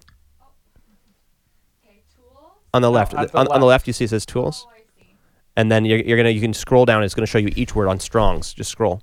It's gonna show you each word. God said, "Let there be a firmament." See over there, seventy five forty nine. That's the number for the lexicon. No, up a little bit. A firmament. See on the left, it says a firmament. Rakia. Yeah. So you just go click. click. Oh no, you want to go go back again. You want to click. Okay, just yeah, go back go back. Sorry. on the other side. if you scroll down and you click the number that's associated with the word, it'll it'll bring up the yeah firmament. So it says, yeah. So this is the Hebrew word. Obviously, can't read that. But Rakia. rakia. masculine noun. Okay. So masculine is mm, uh, paternal, Okay. a pattern. yeah. Like it says solid, right? So firmament is a pattern of of Well, th- let's just look at the, look at the definition here. It says extended. Mhm. oh, sorry, go up again. It says an extended surface, solid, an expanse, a firmament, a flat as base or support, firmament, a vault of heaven supporting water waters above. Okay, so it's it's something that it's holds very the waters clearly above. about water. considered by Hebrews as solid and supporting Okay, but waters then what is? above. I think we need to go back to water. in the pre in the very first, we need to look at water. Okay, but is this? I think this is also the look from what I saw there. It doesn't look like there's any other usages of that word even anywhere in Genesis Yeah, scripture. I two. said there was only. Yeah, I want to look at water here. And the earth was without form and void. Earlier in the podcast, The- which might have been Yeah, if, m- if- maybe it if we can deleted. We'll see. recover We'll that. see if we not, back, we yeah. talked about a previous podcast that you had where water was science says water is H2O, H2O, right. But that's a that's n- I, I believe that's false. Water is not H2O. Water historically is a lot of things. So Yeah, and, and, and, that's- and that's I think I, I, I get is, is my That's where the trail off happens with here. This exact But um, wasn't thing it is always you're liquid saying though? it's, When it's talking about water, it's always it's liquid. no, it's no? chaos. It's it's water is H2O and then liquid and then chaos. Right. Water in in this language, and none of us are linguists here, so we're just kind of going off of you know, like you're going off of the people you trust, and I'm going off of the people that I've heard teaching about this stuff. From what I understand about water in an ancient perspective, water does not mean H2O. Right? They weren't doing science back then. I don't think it's the same kind of water. If we're Right. gonna once we get into this, Right. Not, I don't think it's the same kind. So of I don't think so either. I I think to them, water was a really massive category, and it meant basically liquid in general. Is but it even feminine? More, Curious. Is it I'm feminine? pretty sure it's feminine. Yeah.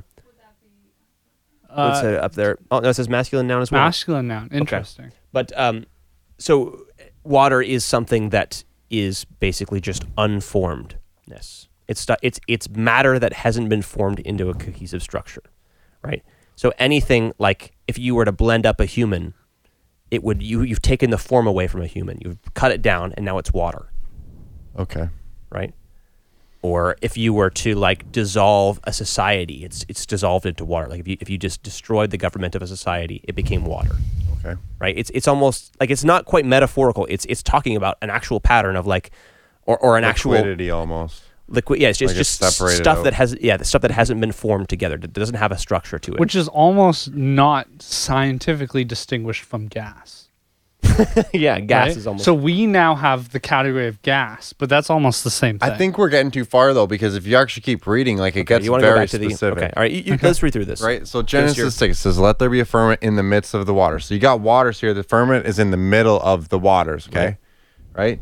Let it Well, divide the waters from the water. You're saying right? midst So there's means water up top, water below. Okay. Has, I mean, I think that makes sense given the right. context there. Get, God made the firmament, then divided the waters which were under the firmament from the waters which were above the firmament, and it was so. So now the waters aren't touching anymore. He's divided them, Yeah. which would you would think the waters now Which- ris- gone down. I would assume.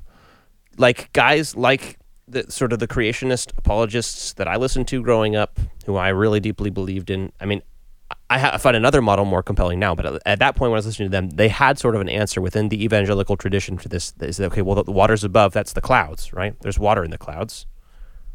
well, that's there's- vapor. there's- That's gas, right? And that's but it's still water. The firmament is Metaphorically, that's different, what I was saying. There's no distinction between water and gas in the form of less solid. It's more like they're solid and not solid. And it said it was solid, though the firmament itself is solid. Yeah, because it holds up the water. Yes. Right. So those are Okay. Right. And so that's sorta- again. So there's some there's some form there's something that's keeping those from holding down. Like you could talk about again. So if we're talking about a phenomenological perspective, and this is okay, so like an ancient perspective of things, we're not doing science here. We're talking about the functionality of things, right? In an ancient perspective, an eye is not the biological like the, the little thing you could hold. Your eye is your ability to see, right? Mm-hmm. In in, in in Hebrew, your back is not literally the skin on your back, like this piece of your body. It's what comes behind you, right? This is that. This is how phenomenology works. This, this is this Yeah, is yeah. how the ancient. This is how Hebrews thought about things, right? So, when it comes to water, when it when it comes to something being firm, that doesn't again mean like material solidity. It can mean that there was something that kept it up, right? It doesn't mean that it was a wall. It doesn't mean that it was a piece of ground that's holding up or a piece of glass or something that's like it just means that somehow it's staying up there and it's staying there. There's a there's It's a firmly- there's a it's certainty. consistent, Yeah, there's a there's a firmness to the way this thing operates. It's not chaotic. It's Right. stably up. yeah. Have you ever heard of like the um, fog, like the etymology of fog? Oh no. Because that just kind of reminds me of Okay. that, and like that's something we've like never knew about or like defined until like we did. right? Fog now we think about did? fog as being just water, vapor, gas, right? Mm-hmm. But fog, pre again from a phenomenological perspective, fog is like is the place where the mysterious stuff comes from, And it was poets that pointed that out. right? Mm-hmm. Yeah. Right. It's it's it's uh, it's it's more akin to a metaphor, though it's not a metaphor. It's actually a category for thinking about reality in, but it's more akin to the way we think about or the way we use metaphors now because we have a hard distinction between metaphor. And So you and think science. the Bible is more more metaphorical rather than literal? Well, I, in many again, I don't think no, that they were trying literal to. is a bad term. It's it's it's uh, Literal in a sense it's of the time. literature. It is literal. It is That's what the word literature. means, it literal is means, not yeah. scientific text. Right? Science is insanely modern in terms of like human uh, Right, so if stories. we expect a scientific representation of the creation of the world from a text that's Right. like that's writing the genre myth, like I- I this is a creation myth, which again doesn't mean it's wrong. It means it's probably more true than if we could try to scientifically talk. Like this is more true than the Big Bang, I would say, because it It's more actually relevant. It's It's, more more, relevant. Practical. It, it, it Well, that would encompasses be more conspiracy theory as well if you say that. Pardon? You, that would be a conspiracy theory if you say that. if Some you're going Christians would think that. right. Well, again, it, it comes down to what you're meaning by true. But I'm saying you said relevant, and that's what sort of what I mean by true is like this story teaches me something about how I should live. This is actually a story, and it's it's speaking something that's deeply true about reality. At least I believe that as a Christian, right? But science, like the Big Bang, doesn't actually tell me how to live almost at all. I don't Okay. think at all. Right? There's No. there's nothing narratively compelling about the Big Bang.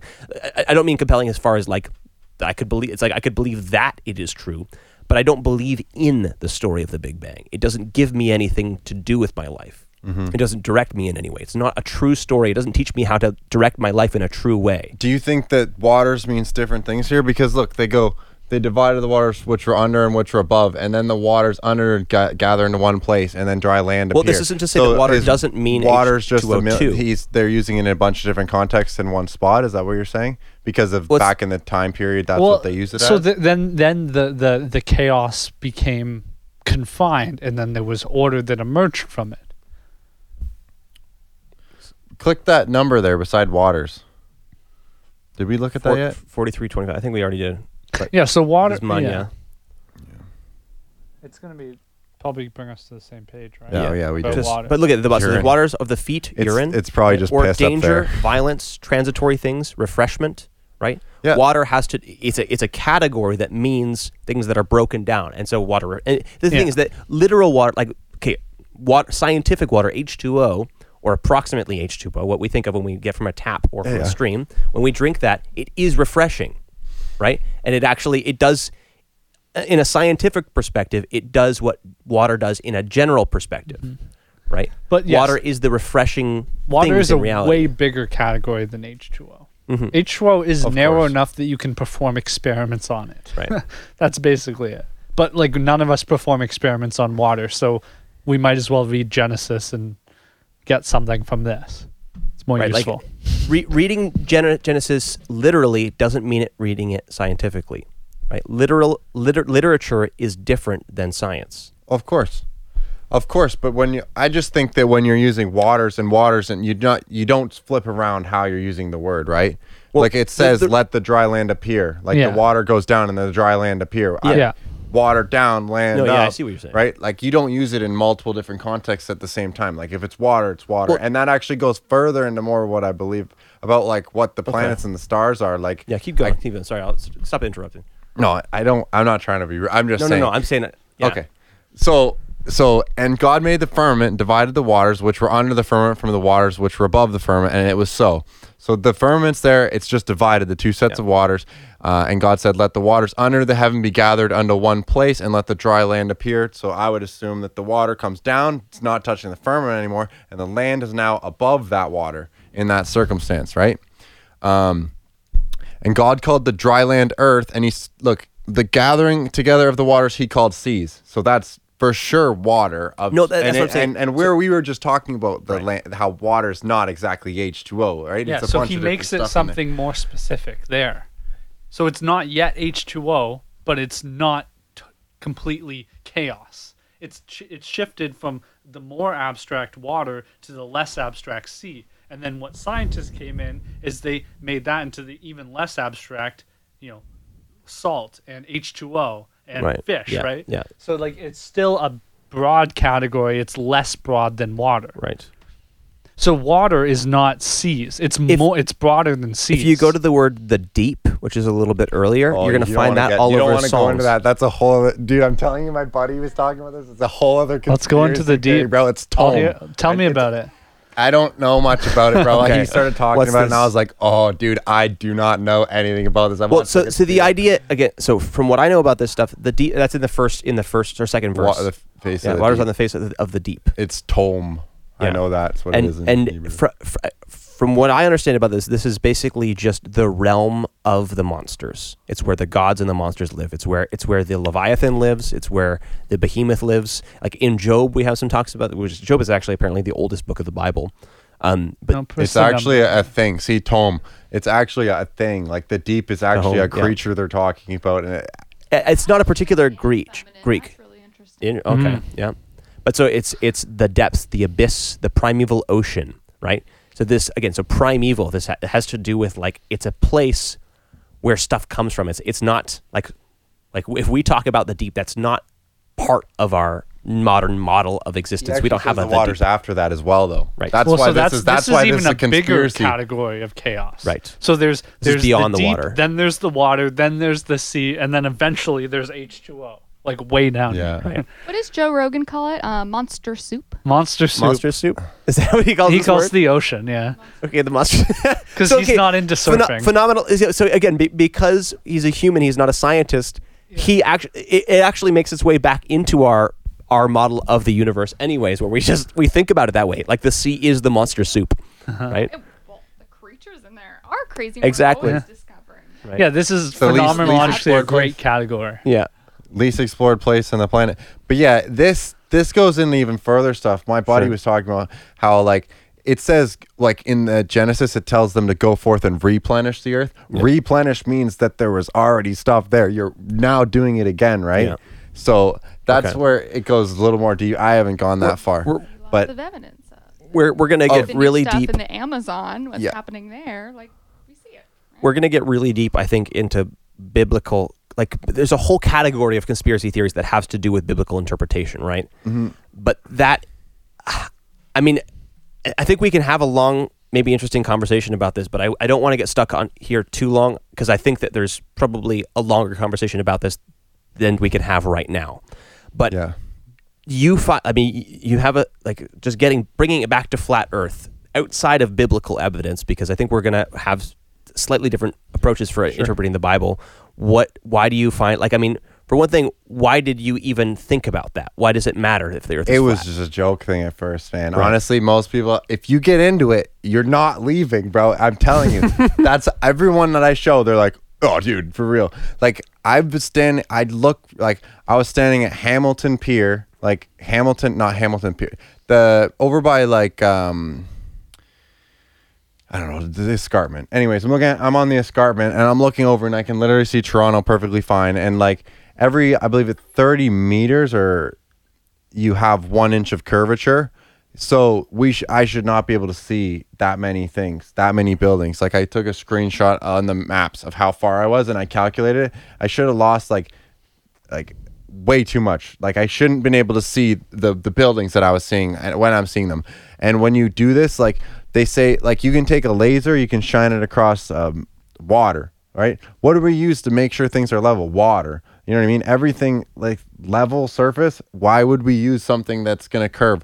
When have you ever seen anything curve around a ball? And it's like, yeah, okay, it's so big though. Now, now it sticks to it. It's like, okay, well, what about the fact that we're if we're like this and we're spinning, this part of the earth is spinning way faster because it's way farther out. Why don't we see any differences there? Why has nobody ever felt movement on the planet of the earth when we're spa- apparently soaring through a galaxy and we're always spinning and Because why- of atmosphere. and so that's that. I know there's an answer for all of them, and I know most of them. I actually really loved space before, and I, it kind of bummed me out when I was like, "They're lying." doesn't exist Yeah. But I- Yeah. well, yeah, and it was a slow process of figuring this, all this stuff out. But it it seems like there's videos of people. So NASA gives you their picture, which they also which they say is an uh, uh, image recreation or something because they say that the, the cameras are like weird.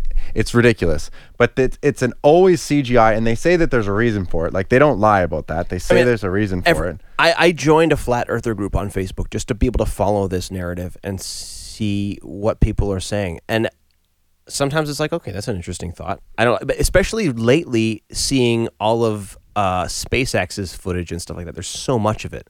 It's not like it's not. We're not in the '60s or the '70s anymore. Um, when, when, when did when did I mean? There's the there's the alleged moon landing, which I'm not sure if you'll dispute, but I don't think it happened. No. Okay. I actually saw a So, video of Stanley Kubrick the other day talking about it's like his greatest masterpiece, and he's mad that it's like a lie.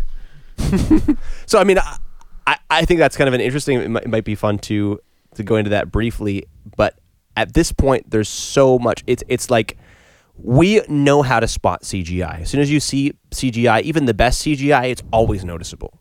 Like you watch a movie and it's like, hmm, why do they have to do CGI? Well, go can't to they do the- practical effects? We know the difference. You can right? go to the NASA website and look at the stuff, and I guarantee you'd laugh at a lot of it.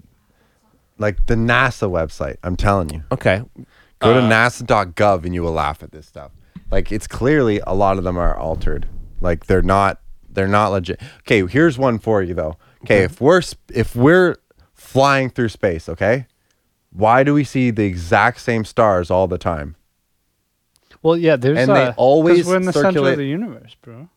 You're, everyone's the center of the Well, universe and the fact I mean, science- okay, just- well, there's no, that- in that- every this doesn't seem that direction. There's the exact same amount of background radiation. but the same exact constellations at forever. No, we see- Forever. we- there's- and we haven't all traveled there's a travel cycle. around Polaris. we don't see them all year. We see different ones in the summer versus the winter. because yeah yeah but spinning that's, around. that's different when the when it's moving right if you look you look up uh, what's that stop photography what's the iphones have it it's called like uh, long exposure. no it's like a bunch of different pictures is that long exposure I think that's long exposure. Yeah. anyways you do that of the stars they all rotate around polaris and they're all, it's the same all the time except for the planets which Wouldn't planets that are, be, be if if w- if the Earth is spinning? Okay, okay, you're seeing these pictures. If the Earth is spinning, then you're gonna see. I mean, this is these are taken near The near stars the, stars move. The North Pole, yeah. the stars take the same path every day mm-hmm. right? Because With the- that would the make sense with the rotation, rotation of of the, the Earth. Earth. But you're traveling through space past other stars and Yeah, stuff m- for- relatively, Relatively minor slowly, yeah. movements. but To a we but they these constellations have been decided on like thousands and thousands and so much Yeah. that once you expand to like millions of years ago okay well how would you know that happened millions of years ago if we only see these tiny little changes Well, because Right, also like- the time, like these, the really far away stars took a lot of time for the light to travel. So like they might not even exist anymore, but we're not going to see that change. Right. If Earth is moving, We're how do we seeing see back in time. stars Every night. Is this is this just like a sciency article to explain it? Well, we can find three uses for peanut butter. That's useful. parallax is okay Right. So relativity. Way. Yeah, it's very very scientific language. it's just like Right? it's almost like that that thing once you make it so big like you just like how would they know these things that's just ridiculous that they're gonna s- Well- make these claims when they've only like had science like so to speak the same way in the same cameras for like such a short period of time in the general sense of things but now they're like mm-hmm. no Right. for sure let's well, I like mean, that. I see the incentive, especially looking at the the original, like the moon landing narrative. Okay, there's there's incentive, there's motivation to propagandize this story. There's there's reason, War. right? fifty there's a million Cold War, dollars a day incentive sorry Right. Yeah, there's there's a Cold War, so it's like okay, obviously, and I mean Oh, at this point, that, yeah. there's there's plenty of I guess there's plenty of motivation to to tell the narrative of going to space. I don't. Elon Musk doesn't seem like. I mean, I guess he he is kind of a troll, but I I, Yeah, be I feel like a, a a conspiracy requires people a lot of people willing to sort of play nice and submit themselves to a certain hierarchy and a really cohesive uh, structure of leadership and of authority. And what we just talked about, as far as the the, the state of the earth, earth at this point, it's like we don't see that level of cohesion. We don't see that level of community, that level of actual trust for people anywhere else. Why would we expect to see it in government for people to actually have a functional conspiracy? Well, I would say that like okay, so a lot of this stuff goes back to Antarctica. If you actually like, if you break it down, it's Mm-hmm. uh, like the governments are work like they all have a treaty. You can look it up, the Antarctic Treaty, if you want. it's not a big deal. But the Antarctic Treaty, every government pretty much has signed in on this treaty to not let people explore except for, for scientific experiments. And they always go to these two bays that jut out from the supposed wall. I've never been to Antarctica, but there's supposedly a wall there, which would make sense. Why do we have a cup with rim around it, right? If there's flat water, it would need something to hold it in, right? Right. Um, there's a guy named Admiral Byrd. He was a um, uh, an admiral, obviously, and he actually took people to Antarctica. And he specifically says that there's more land over there than all of North America, and he's wondering why we're not using it. So this is all the people frozen? at the Cold. Yeah, I mean, at the well actually no it's it's there's um it's obviously cold there but what they say you can't fly over it because of penguins that's their legit answer it's ridiculous but This all of treaty these is, countries It's just that you can't dispose of or test nuclear, um, it's not you no, know, it's not. payloads. that's what well, that's what you The treaty is It that you can't test nuclear weapons or dispose nuclear waste in Antarctica. That's what the treaty says. Convention The three of the international antarctic agreements. seals convention and converse You can read the full treaty. Okay. Oh man, Uh, g- go back. There was a summary of the of the three things that it was about, the three different treaties.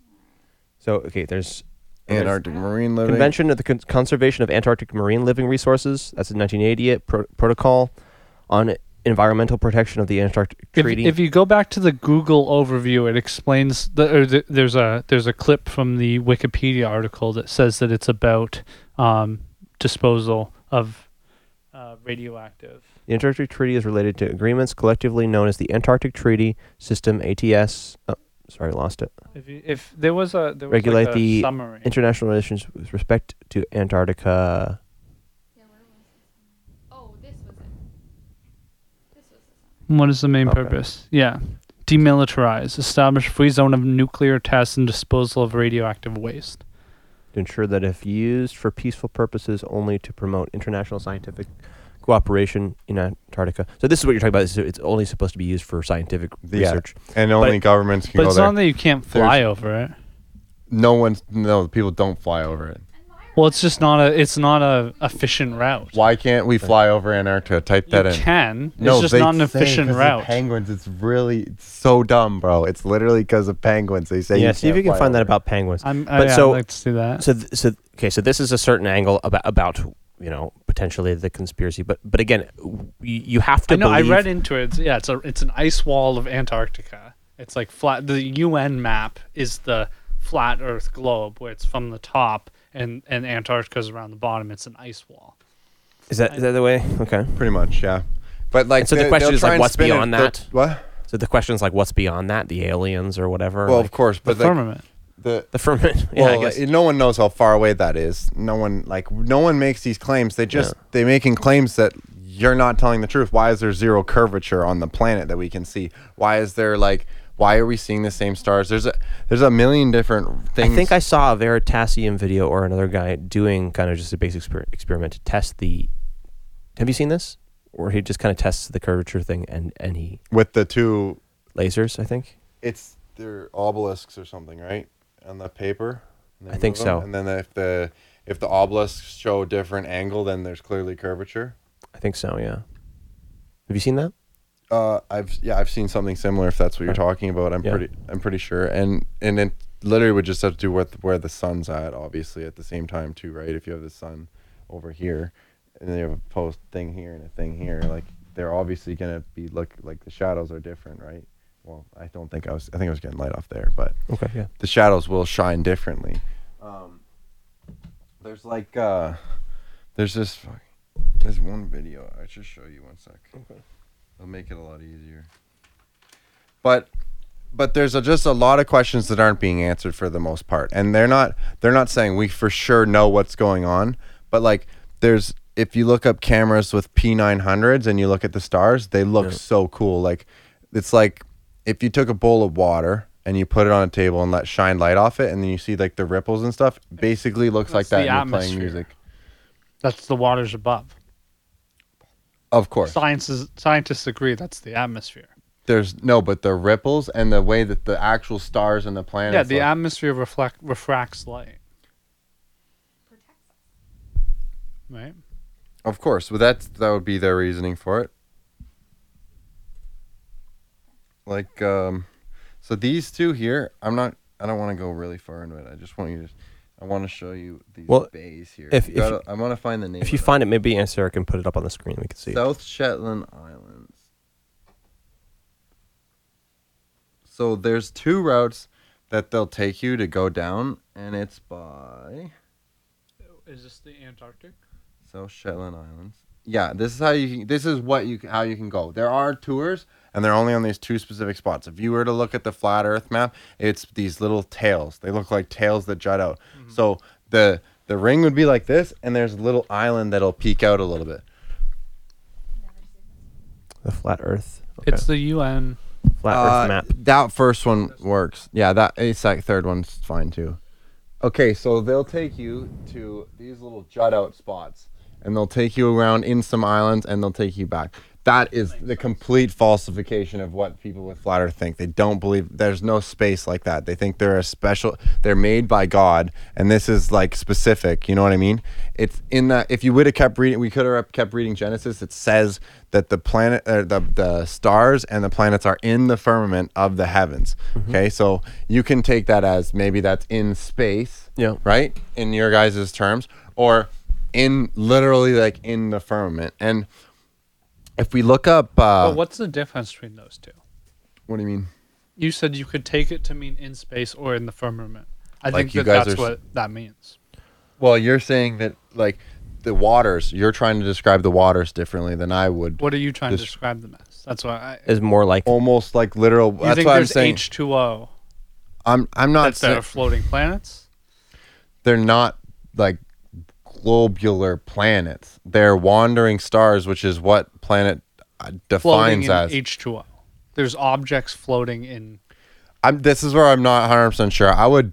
My personal guess is it's like heavenly light shining through or something, and like it says that the angels have a certain path that they walk every day in the Bible. If you, I don't know what verse it is, so I'm not going to get Okay. into this right You- now. But there's find that, but there's angels walk a certain path every day. Planets. Look up the the definition of planets. It's wandering stars, I believe. yeah, okay. And wandering stars and would be- stars yeah again i mean this this makes like from a phenomenological perspective stars are not balls of burning gas stars are angels that's just what they are and even like god's promise to abraham is that his children will become stars right not that they'll become balls of gas or that they'll become as many as the stars but that they will become the angels that that like people are submitted to later on in life. Right. Yeah like so if if we we take like a biblical perspective and you also can look at like people like amateur photographers they get p1000s p900s and they'll literally zoom up on all of these planets. Um like that's one thing you should really like look up. That's they look so cool. Like they're literally like like it's like heavenly stuff. Like it's really crazy. Those. So that's what it looks like stuff like that. That doesn't look like what they show us. Even planets look like that. And and it's pretty insane if you look at them and it shows all of them. Maybe just click some there. that, that there too. Like when you watch them then they're moving it's really cool. And i was looking Okay. i was looking at um this bowl of water i had on the outside outside my window there and it was reflecting up and i was playing different kind of music at it it was really cool i was just it was just there right and Yeah. i was just like i want to see what it looks like and it played different music and it would do like really cool stuff like and it would do like patterns similar to this stuff and like you can that's northern lights the aurora, aurora borealis Yeah. i don't know Flat earthers. Like, what, what, how would you explain? I mean, Is there? Is there? I mean, don't know if that, that that's kind of probably a would a deep difference. cut of of flat I don't know what that would mean. It just came Yeah. up. Yeah, I'm yeah, yeah. curious. Okay, so you, I mean, we're kind of asking more specifics, but again, down down to the the bottom of like the doubt. I mean, I guess we kind of have already explained a little bit of that. It's it's difficult to have a good trusting relationship with the institutions that we have at this point, and so you're just fundamentally kind of uh, just guessing, or you're kind of doubtful that that anybody's telling the truth. Like the the incentive for the government to telling us this story about space would be what that they that we they lied to us during the Cold War. and now they need Fifty to- million dollars a day from the U.S. government. NASA makes every single day. Fifty million dollars. That's But I mean, again, I would NASA say. would be a lot of people, and yeah, there's it becomes there's a lot. outside of NASA. That are Of course there is, and they're just. I think that they're all just trying to make money out of it. Like I don't. But I nobody don't else is think making Elon, the money, Elon though. Musk is in this as well, which he also just made a deal with NASA. That's Right. part of his thing. Yeah, But okay. Elon Musk, I think he's just trying to ruin Tesla's name because Tesla's literally the best scientist ever. I think it's like almost a red herring, almost. You know, and like maybe I use that term incorrectly. I don't know. I No, no, think, that, that would be good. Okay, yeah. That makes sense. So I think he's more of a red herring to actually destroy Tesla's name because I think Tesla had free energy. I, I he made free energy and he was destroyed it, and and he was like all his work was stolen, and I I, I think that that's what that is. I think and free energy I- sounds even first principles like metaphorically incorrect. No like, one how- makes what's money off free? it. Like how would how would energy that you harness the power of the planet. So there's uh vibrations in the planet, and basically what this what the what Batteries are harnessing the power of the planet. But Water not mills are like harnessing taking- the power of the no, planet. like the There's, natural there's The problem always is a that cost to the There's harness. because No. what does con- the yeah, harness cost? energy transfer costs. no, it's the vibration of the earth. yeah, okay? but how do you That's the- harness it? I Right. agree That's that there's what- yeah, energy. it's it's the So, device that that's what you I'm use getting for at. translating it that that, So- that, that that's what costs the money. Yeah. It has to go into the ground. That's the specific one of the specifics. It has to go into the ground so it can grab it, and it has to go up and have like a, a spiral at the top as well. yeah. So what's the cost of building that to power everything? uh, there was okay so there's actually a lot of And videos of break down, old right? ancient ancient cities that have these towers right Sure. and then when you see more recent pictures all those little towers are gone and they have wires up where these are now and it doesn't make any sense something crazy for you guys to look into is the the world fairs the world fairs there was massive buildings. They say they were made out of wood and plaster and they tore them all down. These were amazing beautiful buildings built for like absolute giants. There we go. Look at these. Built for massive people. Like you'd go to this balcony and like you'd be like this tiny little person like one of those little sp- spirals i guess like at the the staircase at the the balcony. One of them would be like taller than you But so what is this what about? about What's- this? this is them hiding history of what what used to be the first light bulb a bunch of stuff like this was made was actually shown off at these there's a lot of free technology free So how are they but there's no it? money involved in this anymore they literally destroyed the buildings man they they took Yeah, them but down you know they, about they this, used so they didn't hide it very well. no, because they they said that the reason they took them down was they were just a model. They were mo- they were they were like paper and uh, like wood basically. It was wood Okay. and like The light easily bulbs were- getting getting rid of. No, no, no, no. These I- like all the scientists met there. Like Okay. like Dubai was supposed to host it in 2020. yeah, they they still they still go and happen, but they used to happen at look up Chicago. Chicago World uh, World Fair. So so what was like? I, I, What- I'm what's not this sure I about? I- understand I what don't was get what's hidden going- by these. Uh, wh- this there's a lot of um, free energy technologies used to come around. So this is in Chicago. so what what do you mean by free? Again, I don't really. You're harnessing the power of the. They, they would say it was the ether, yes. and it's just so in the, the air. source is free, but how do you harness it? Do you understand? Like, that's like- where. That's why we don't. Uh, Tesla figured that out, right? It's like well, Yeah, from but what I've heard about, even with Tesla, is that what he figured out would have been basically would have killed everybody anyways. Like Oh, try, yeah. trying to transmit energy yeah. that way, it, it actually would have basically. I- I, think Like the- maybe the- you can bring this up. Sorry, we're giving you a lot of lot of tasks to do. Thanks for staying on this, Sarah.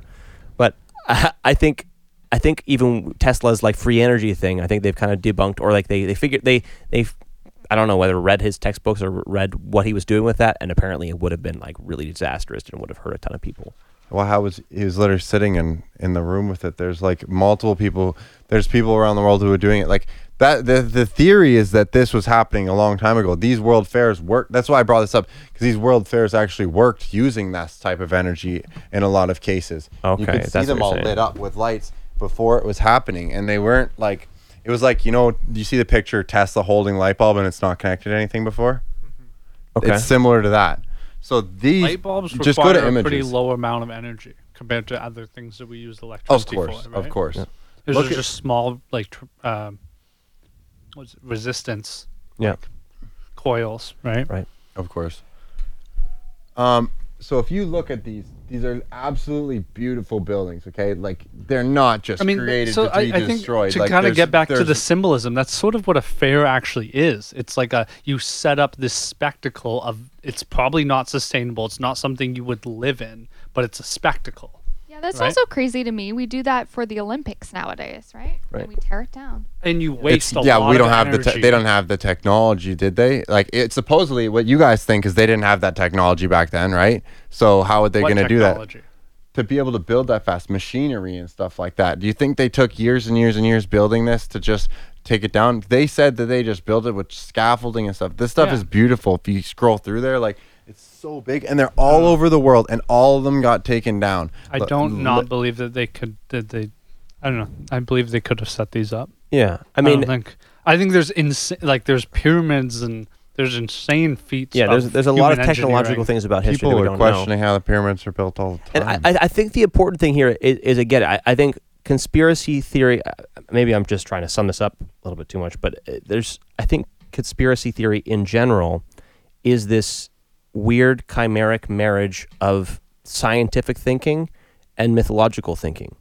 Again, it's it's like trying to trying to tell a myth about some ways. Like it's like when we're talking about this technology that we used to have, like for for all of the like the pyramids. There's a lot of like crazy structures that were built far into the past, and we just don't know how they did it, right?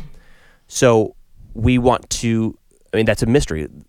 Fundamentally, we don't get to know the answer to that to that question. At least at this point, we might figure out other clues about how you know we, we might figure out certain things about it.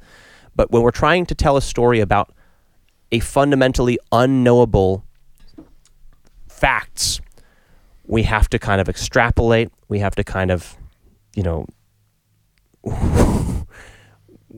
we have to t- we have to make up part of the story, right? mm-hmm. And that's I mean that's fundamentally what we're doing when we're making up a conspiracy theory Yeah. too. Is just that that you know So, you yeah, it's like don't I- have access to all the facts, and you can't again when you don't have a cohesive, trusting community system. When you have a system that's too big to have a chain of trust, then you have to make up a story that makes up some of the facts. Yeah, I, I don't believe that the global cosmology is totally not made up and that flat Earth is totally made up. I believe both of them have degrees of made upness. Right. And I'm just making a judgment that there's probably less made up about the global Earth than the flat Earth. The the problem that's like a just a, a sort of judgment I'm making. Right. Yeah. And and th- I th- I think the key is just to be humble about that and to recognize like when I'm trusting in science, I shouldn't have a relationship where where I believe one to one what science tells me and that like like your relationship w- with with any of the institutions that exist right now, I don't think it's a healthy relationship if you just take their word flat and just it's certainly correct all of it 100%. You have to be a little bit skeptical, but the the key is not becoming is to be a little bit skeptical, but not to become just a, a, a total skeptic, mm-hmm. right? When you become somebody who, who, we go back to this community thing we were talking about earlier, if you become somebody who's not willing to take the feedback of anybody outside of themselves, you, you don't get to participate in community. You don't get to have the technology of, well, of what, of what science, I mean, in this case, of what science could offer you, right? There's a mm-hmm. lot that science would be useful for, right? And if we just kind of be, become fundamentally skeptical of science or fundamentally skeptical of, of medicine, then we lose out on a lot of what it could offer us. But if we can if we can have this sort of semi good faith relationship with science or with medicine or with the government, all these institutions, we can. I mean, I'm not really sure I could propose I a, just a think real it good ties solution back here, to money. Like people who are talking about flat Earth, they have no money. They're not making money off this. The people I already told you. Okay. Just the states is making 50 million, and I'm not saying it's just it's That's bad good to- though. So what to do you be think making money, is? I think money is just bullshit. I think You think money is nothing. totally you think it's totally bullshit. no. You I- don't think I- this couch is worth anything that's like tradable Of communism. across mul- across different resources? Yeah, okay. I'm just saying that money right now is based upon an oil system that doesn't make any sense. Okay, so it Does it it make used to be any sense, or gold. does it make much sense? Like again, you're you're, not hedging any am of your I'm using claims. exaggerations. Sorry. Yeah, I'm using exaggerations. I think that the fiat currencies are a joke. Okay, I think that, that it makes sense to do it, but I think it needs to be baked bas- backed on something. I think the fiat currency we're using now is worth more money than cryptocurrencies. The only reason cryptocurrencies are worth anything is because everyone said it's worth something, but it's actually you what when our dollar was worth something was backed on gold because gold can be used to for technologies and p- to produce energy and stuff, right? Mhm. There's lots of reasons. It's it's still representative. I know, but wait, just wait. Okay, So sorry. the gold has a purpose and an inherent value just being gold. What we've backed it on now is oil, which they fluctuate the markets at, and all this stuff. Hmm. But what cryptocurrency is based on is actually using energy to make this stuff. That's the complete opposite of what actual. But it's based on the from. uniqueness of a particular mathematical algorithm, though, which is not. W- It's it's a resource that isn't just manufacturable, or at least the manufacturing takes real time. Well, And it's there's- manufacturable at the beginning. You just go, we got 10 million. Okay, you guys want this stuff because there's only 10 million. It's about Yeah, scarcity. but how do they get it? they have to produce it. They it's like- generate it. It's it's they generate it, but which is showing that you actually use money to make this. It's not. It itself isn't use inherently. energy, If You you, use have resources. if- yes, of course. That's what I mean. Money represents resources. You yeah, of course, but money should be backed on something. That's when the dollar was valuable. Was when it was backed in something with value. When you're backing it with something, you have to actually pay money for extra, and you're not. It's not actually just worth something in general. That's where it means nothing. By all means, you can use cryptocurrencies and you can make a ton of money right now. Use jump riding the thing. You're, creating a Eventually it will crash. Like it's either worth something or it's worth nothing. There's some value to freeing it from being worth something too specific. And then it doesn't jump to being worth nothing. It jumps to being worth something that's more variable. And there's some use cases for that, right?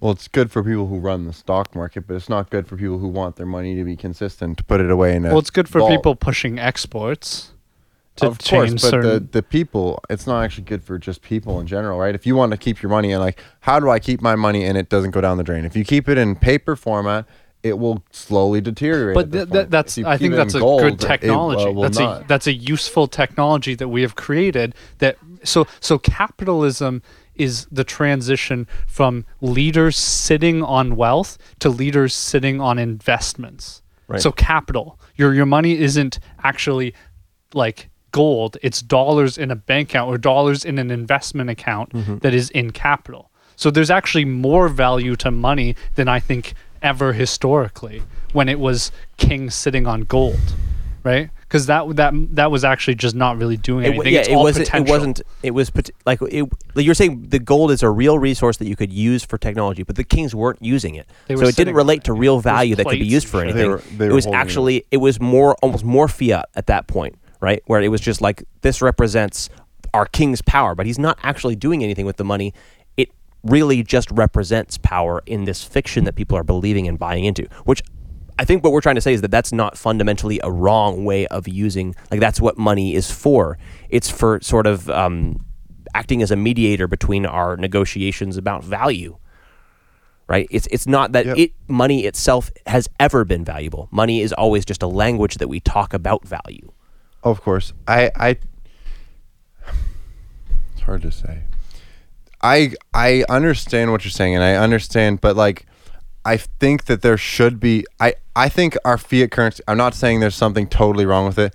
I'm just saying that people work with it. People know how to me- mold it and change Yeah. it and it's not in the the likes of the the you know the kings still have all the power. The banks still have all the power. Like you want to say like, "Oh, we can't put it in the bank." It's like, All- well, all- the bank will keep again, making money. I think I think what. I'm having a problem with here is technical. It's all the power. Banks have mm, uh, probably uh, disproportionate amount of power than they should. I'd agree with that statement. But also the, that the kings, the banks, probably have a proportionately less amount of power than historically the people that hoarded wealth did. So I, I think that's the perspective that's missed when you exaggerate in that manner, in that manner of saying the banks have all the power. They they do have more power, but historically less power. So it's uh, it's sort of a balance there. Going in the right direction, really, is what you're saying. And we might get there. Well, Well, I- the, I- the right direction isn't ultimately the banks having no power. You actually do want to have some more or less. You want to have a firmament Because backing we your, might be at this point going in the wrong a direction. phenomenological firm, firmament. I mean, you want to have a firm structure that, like, somewhat is your eco- economy is linked to, and it's not just totally in flux. And and, and like, I mean, that that's p- partially what you're pointing to is that there, there's there's sort of a horseshoe theory here too, where if it becomes too much reliant on one particular uh, system of of evaluation, one particular person deciding on the value, like just oil, then it becomes really in flux too, and it's hard hard to, to quantify what a dollar is really worth. But then if you totally unlink it from that as well, and it's just about you know a, a dollar can then just mean whatever it means to whatever couple people you're talking to today. Like maybe to some people, they just don't have as much access to resources or, or whatever. Like, and a dollar is worth a million dollars to them, mm-hmm. and then it becomes a totally there's a, it's a totally chaotic system, right? Yeah. like hyperinflation i guess just does happen but there's like specific scenarios where that happens i Yeah. guess Sorry, this is I feel. This is not. None of this is supposed to be in bad faith here. I, I, I'm afraid this is becoming somewhat more of a Braden says stuff and we shoot him down session. But It's all right. Um, I, I was the point there mostly is that I just think cryptocurrencies are worth less than what we have and gold Sure.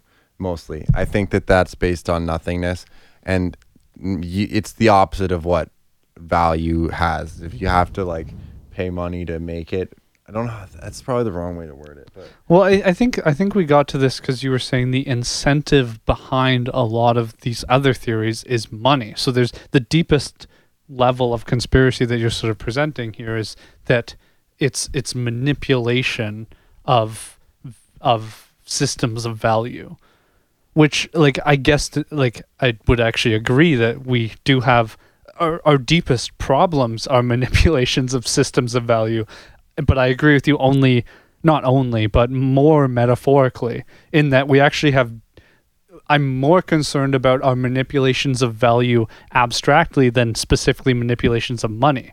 I think we have values of um, you know certain self like certain uh, I guess religious values or lack thereof that are actually more concerning than manipulations of actual currencies and I and I think that that's where I almost believe parallel with you on all of these things. Where then I think parallel the the the conspiracies that you see are I see a similar conspiracy that's driven by again just a, a perversion of values, um, which I guess can tran in many cases probably does translate to money, but doesn't have to and is sort of free from that specific like. I, I- I guess where, that's where I would say it's not. I don't like believe you in think any. people are doing these things out of the, the goodness of their heart. They think that they're doing the best. well, no, I think the it's people. the. I, I, I think the opposite. I, th- I don't think. I don't think there's even as much awareness that they're doing them. That's why I would. I would almost disagree with the conspiracy theory. I don't think that there's much conspiring. I think there's just corruption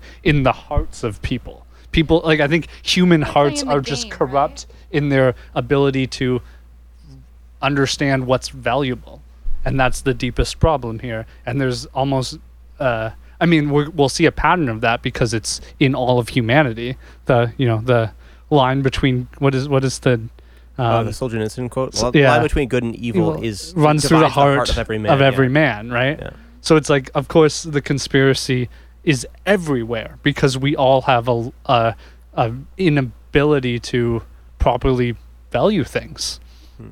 we'll all even if money was a perfect representation we'd spend it poorly we'd we'd buy like hookers or something and we and we'd value them perfectly but it, it would just be still a bad way to do it right i don't know Okay.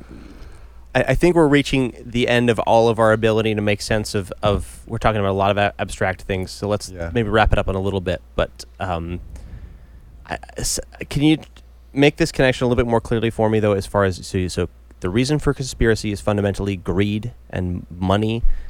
I- I would, I would say that greed and money for the level of, like, why don't just end on a bang? You know. So I would say that for greed, it's greed and money for the people here on Earth. But I would say that if you go from a biblical standpoint, like, there's still some something on the planet that doesn't care like, really hates humans and God's creations and stuff, right?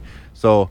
So it's an when you go to a story like, about evil. uh, evil. It actually would be evil. Like if you go in, like if when I would talk about, like if I talk about celebrities and stuff, I think most of those people have made so-called deals. You can look them up about like most of these people have a close, close family member die, and then they blow up Yeah. the next year or something, right? Yeah. I, there's a video of what's his name. Uh, what's the guy who sings really really Kevin Gates. Kevin Gates had the creepiest video. His his like he's like on Instagram like videotaping with someone, and then his daughter goes, "We did black magic on my brother," and he goes, "Oh, oh, oh," and he like chews her out, and he's like, "Yeah, like I'll run." The-. It was really weird though. Anyways, Who is Kevin Gates? I don't know. Who he's a is, rapper. yeah. He's just a rapper. Rapper, Okay. Anyways, loads of these people have, I would Yeah. say, made sacrifices to get into this. I think that selling your soul doesn't is a thing. I think that this all wraps around to, at the end of the day, it's a God versus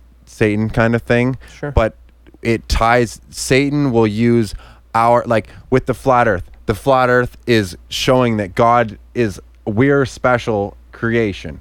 This is what we are. Un- space would be the complete opposite. Like in my opinion, so I would say that like the flat Earth probably has a lower end to it as well. It's like when you say globe, there's also snow globes, right? So this that would be a particular like look of the globe per se. Like but a dome, I think you mean? Yeah, yeah, yeah. Like, Yeah. but I would say that the devil has inverted that completely. He like we're inside the dome, right? But he, what he says is we're completely outside of it. We're on the dome. You know what I mean? We're almost. It's the complete inversion. Most of this stuff is a complete inversion of what we're told and what matters, and in so many different regards. And Right. we have so many temptations as Yeah. humans that they'll they'll buy and agreed. They'll buy into this and that, and I like think I almost 100% agree with you here because I, like we were talking about earlier, as far as science being something that doesn't tell you a meaningful story about reality. It's just I think that's where I go is like I think that these stories about the Earth, you know, being a globe and space really existing, they are true from the perspective of science. But science is fundamentally not a useful myth about reality. And we've been sold this narrative that science is our cultural myth, our, our, our cultural myth. But maybe maybe that was a Freudian. slip Yeah, yeah. It's it's it's No, this good. opiate that, that we've been we're being fed that this is this is how we program our lives and we just follow the science. But that's a total lie, mm-hmm. right? It's, you- you're the only like what we talked about like facts are not stories and stories are what what lead you to action right so w- if somebody's telling you we're just following the science they are outright lying to you because what they're doing is they're telling a story about the facts and they're saying that it's just the facts yeah. right? Mm-hmm. We we should be all in on it that we we- we're, we, we're looking for a story to follow. This, telling a story isn't bad, but somebody who's telling you that they're not telling you a story, that's a lie, right? Stories are how we process Yeah. the world, right? So Yeah. the the problem here is that, Uh, from my perspective, it seems that that science or, or that somebody who, who I mean, this is maybe the, the ultimate conspiracy theory, is that people who want to keep a cohesive structure to society needed to they need to have something that people trust in order to tell their story about reality right? And so they turn to the thing that people have built a relationship with that that they trust which is the scientific institution mm-hmm. and they use that as sort of their poster child for their myth about reality which And- again myths are not wrong and It's I actually have a more of a structure to that, which I don't know if I've shared with you. Is Yeah. like there was a strong humanities education, and then from that became people very motivated by the humanities to, you know, get into science Yeah, and find time, yeah. answer these questions, and then. They did that and they brought these amazing technologies, and then people didn't realize what motivated the people, and they just focused on the tools they used, and then we just They lost the mistook humanities. tools for the, the Yeah, inspiration for or the story that- inspiration, that- that was- exactly. again inspiration inspire this like, all has to do with yeah, spirit hundred and, percent. and, I like, think values story mm-hmm. exactly. Then that's where we can all, I guess, relate that there's. We all believe in this conspiracy, whether the Like- details line up. It's and It's- like the thing as far as far like actually being like cohesive government institutions that are controlling this like f- even from a sort of a spiritual perspective if these are like diabolical evil things that they're trying to do from my experience i notice that when i start telling lies people stop trusting me and my reality falls apart. Mm-hmm. So to expect that a government would be able to stabilize and, and, and keep itself around for a long period of time while living in constant lies that seems to be a bit of a stretch for me. Like a, like a conspiracy seems fun. Like a conspiracy theory in general seems to be flawed to me. At least one that would last for a long time because lies don't last. That's that's just that's an axiom that I believe about reality. Is that if you tell a, a, story that isn't true, it won't stick around for as long as a true story. Hmm. Yeah, that's well. That's one of the things in the the COVID realm for me is that I don't think this ends badly for us. I think this ends well because I think there's so many. Like I think people will notice what's going on. I think there's too many lies being perpetrated. I think Yeah.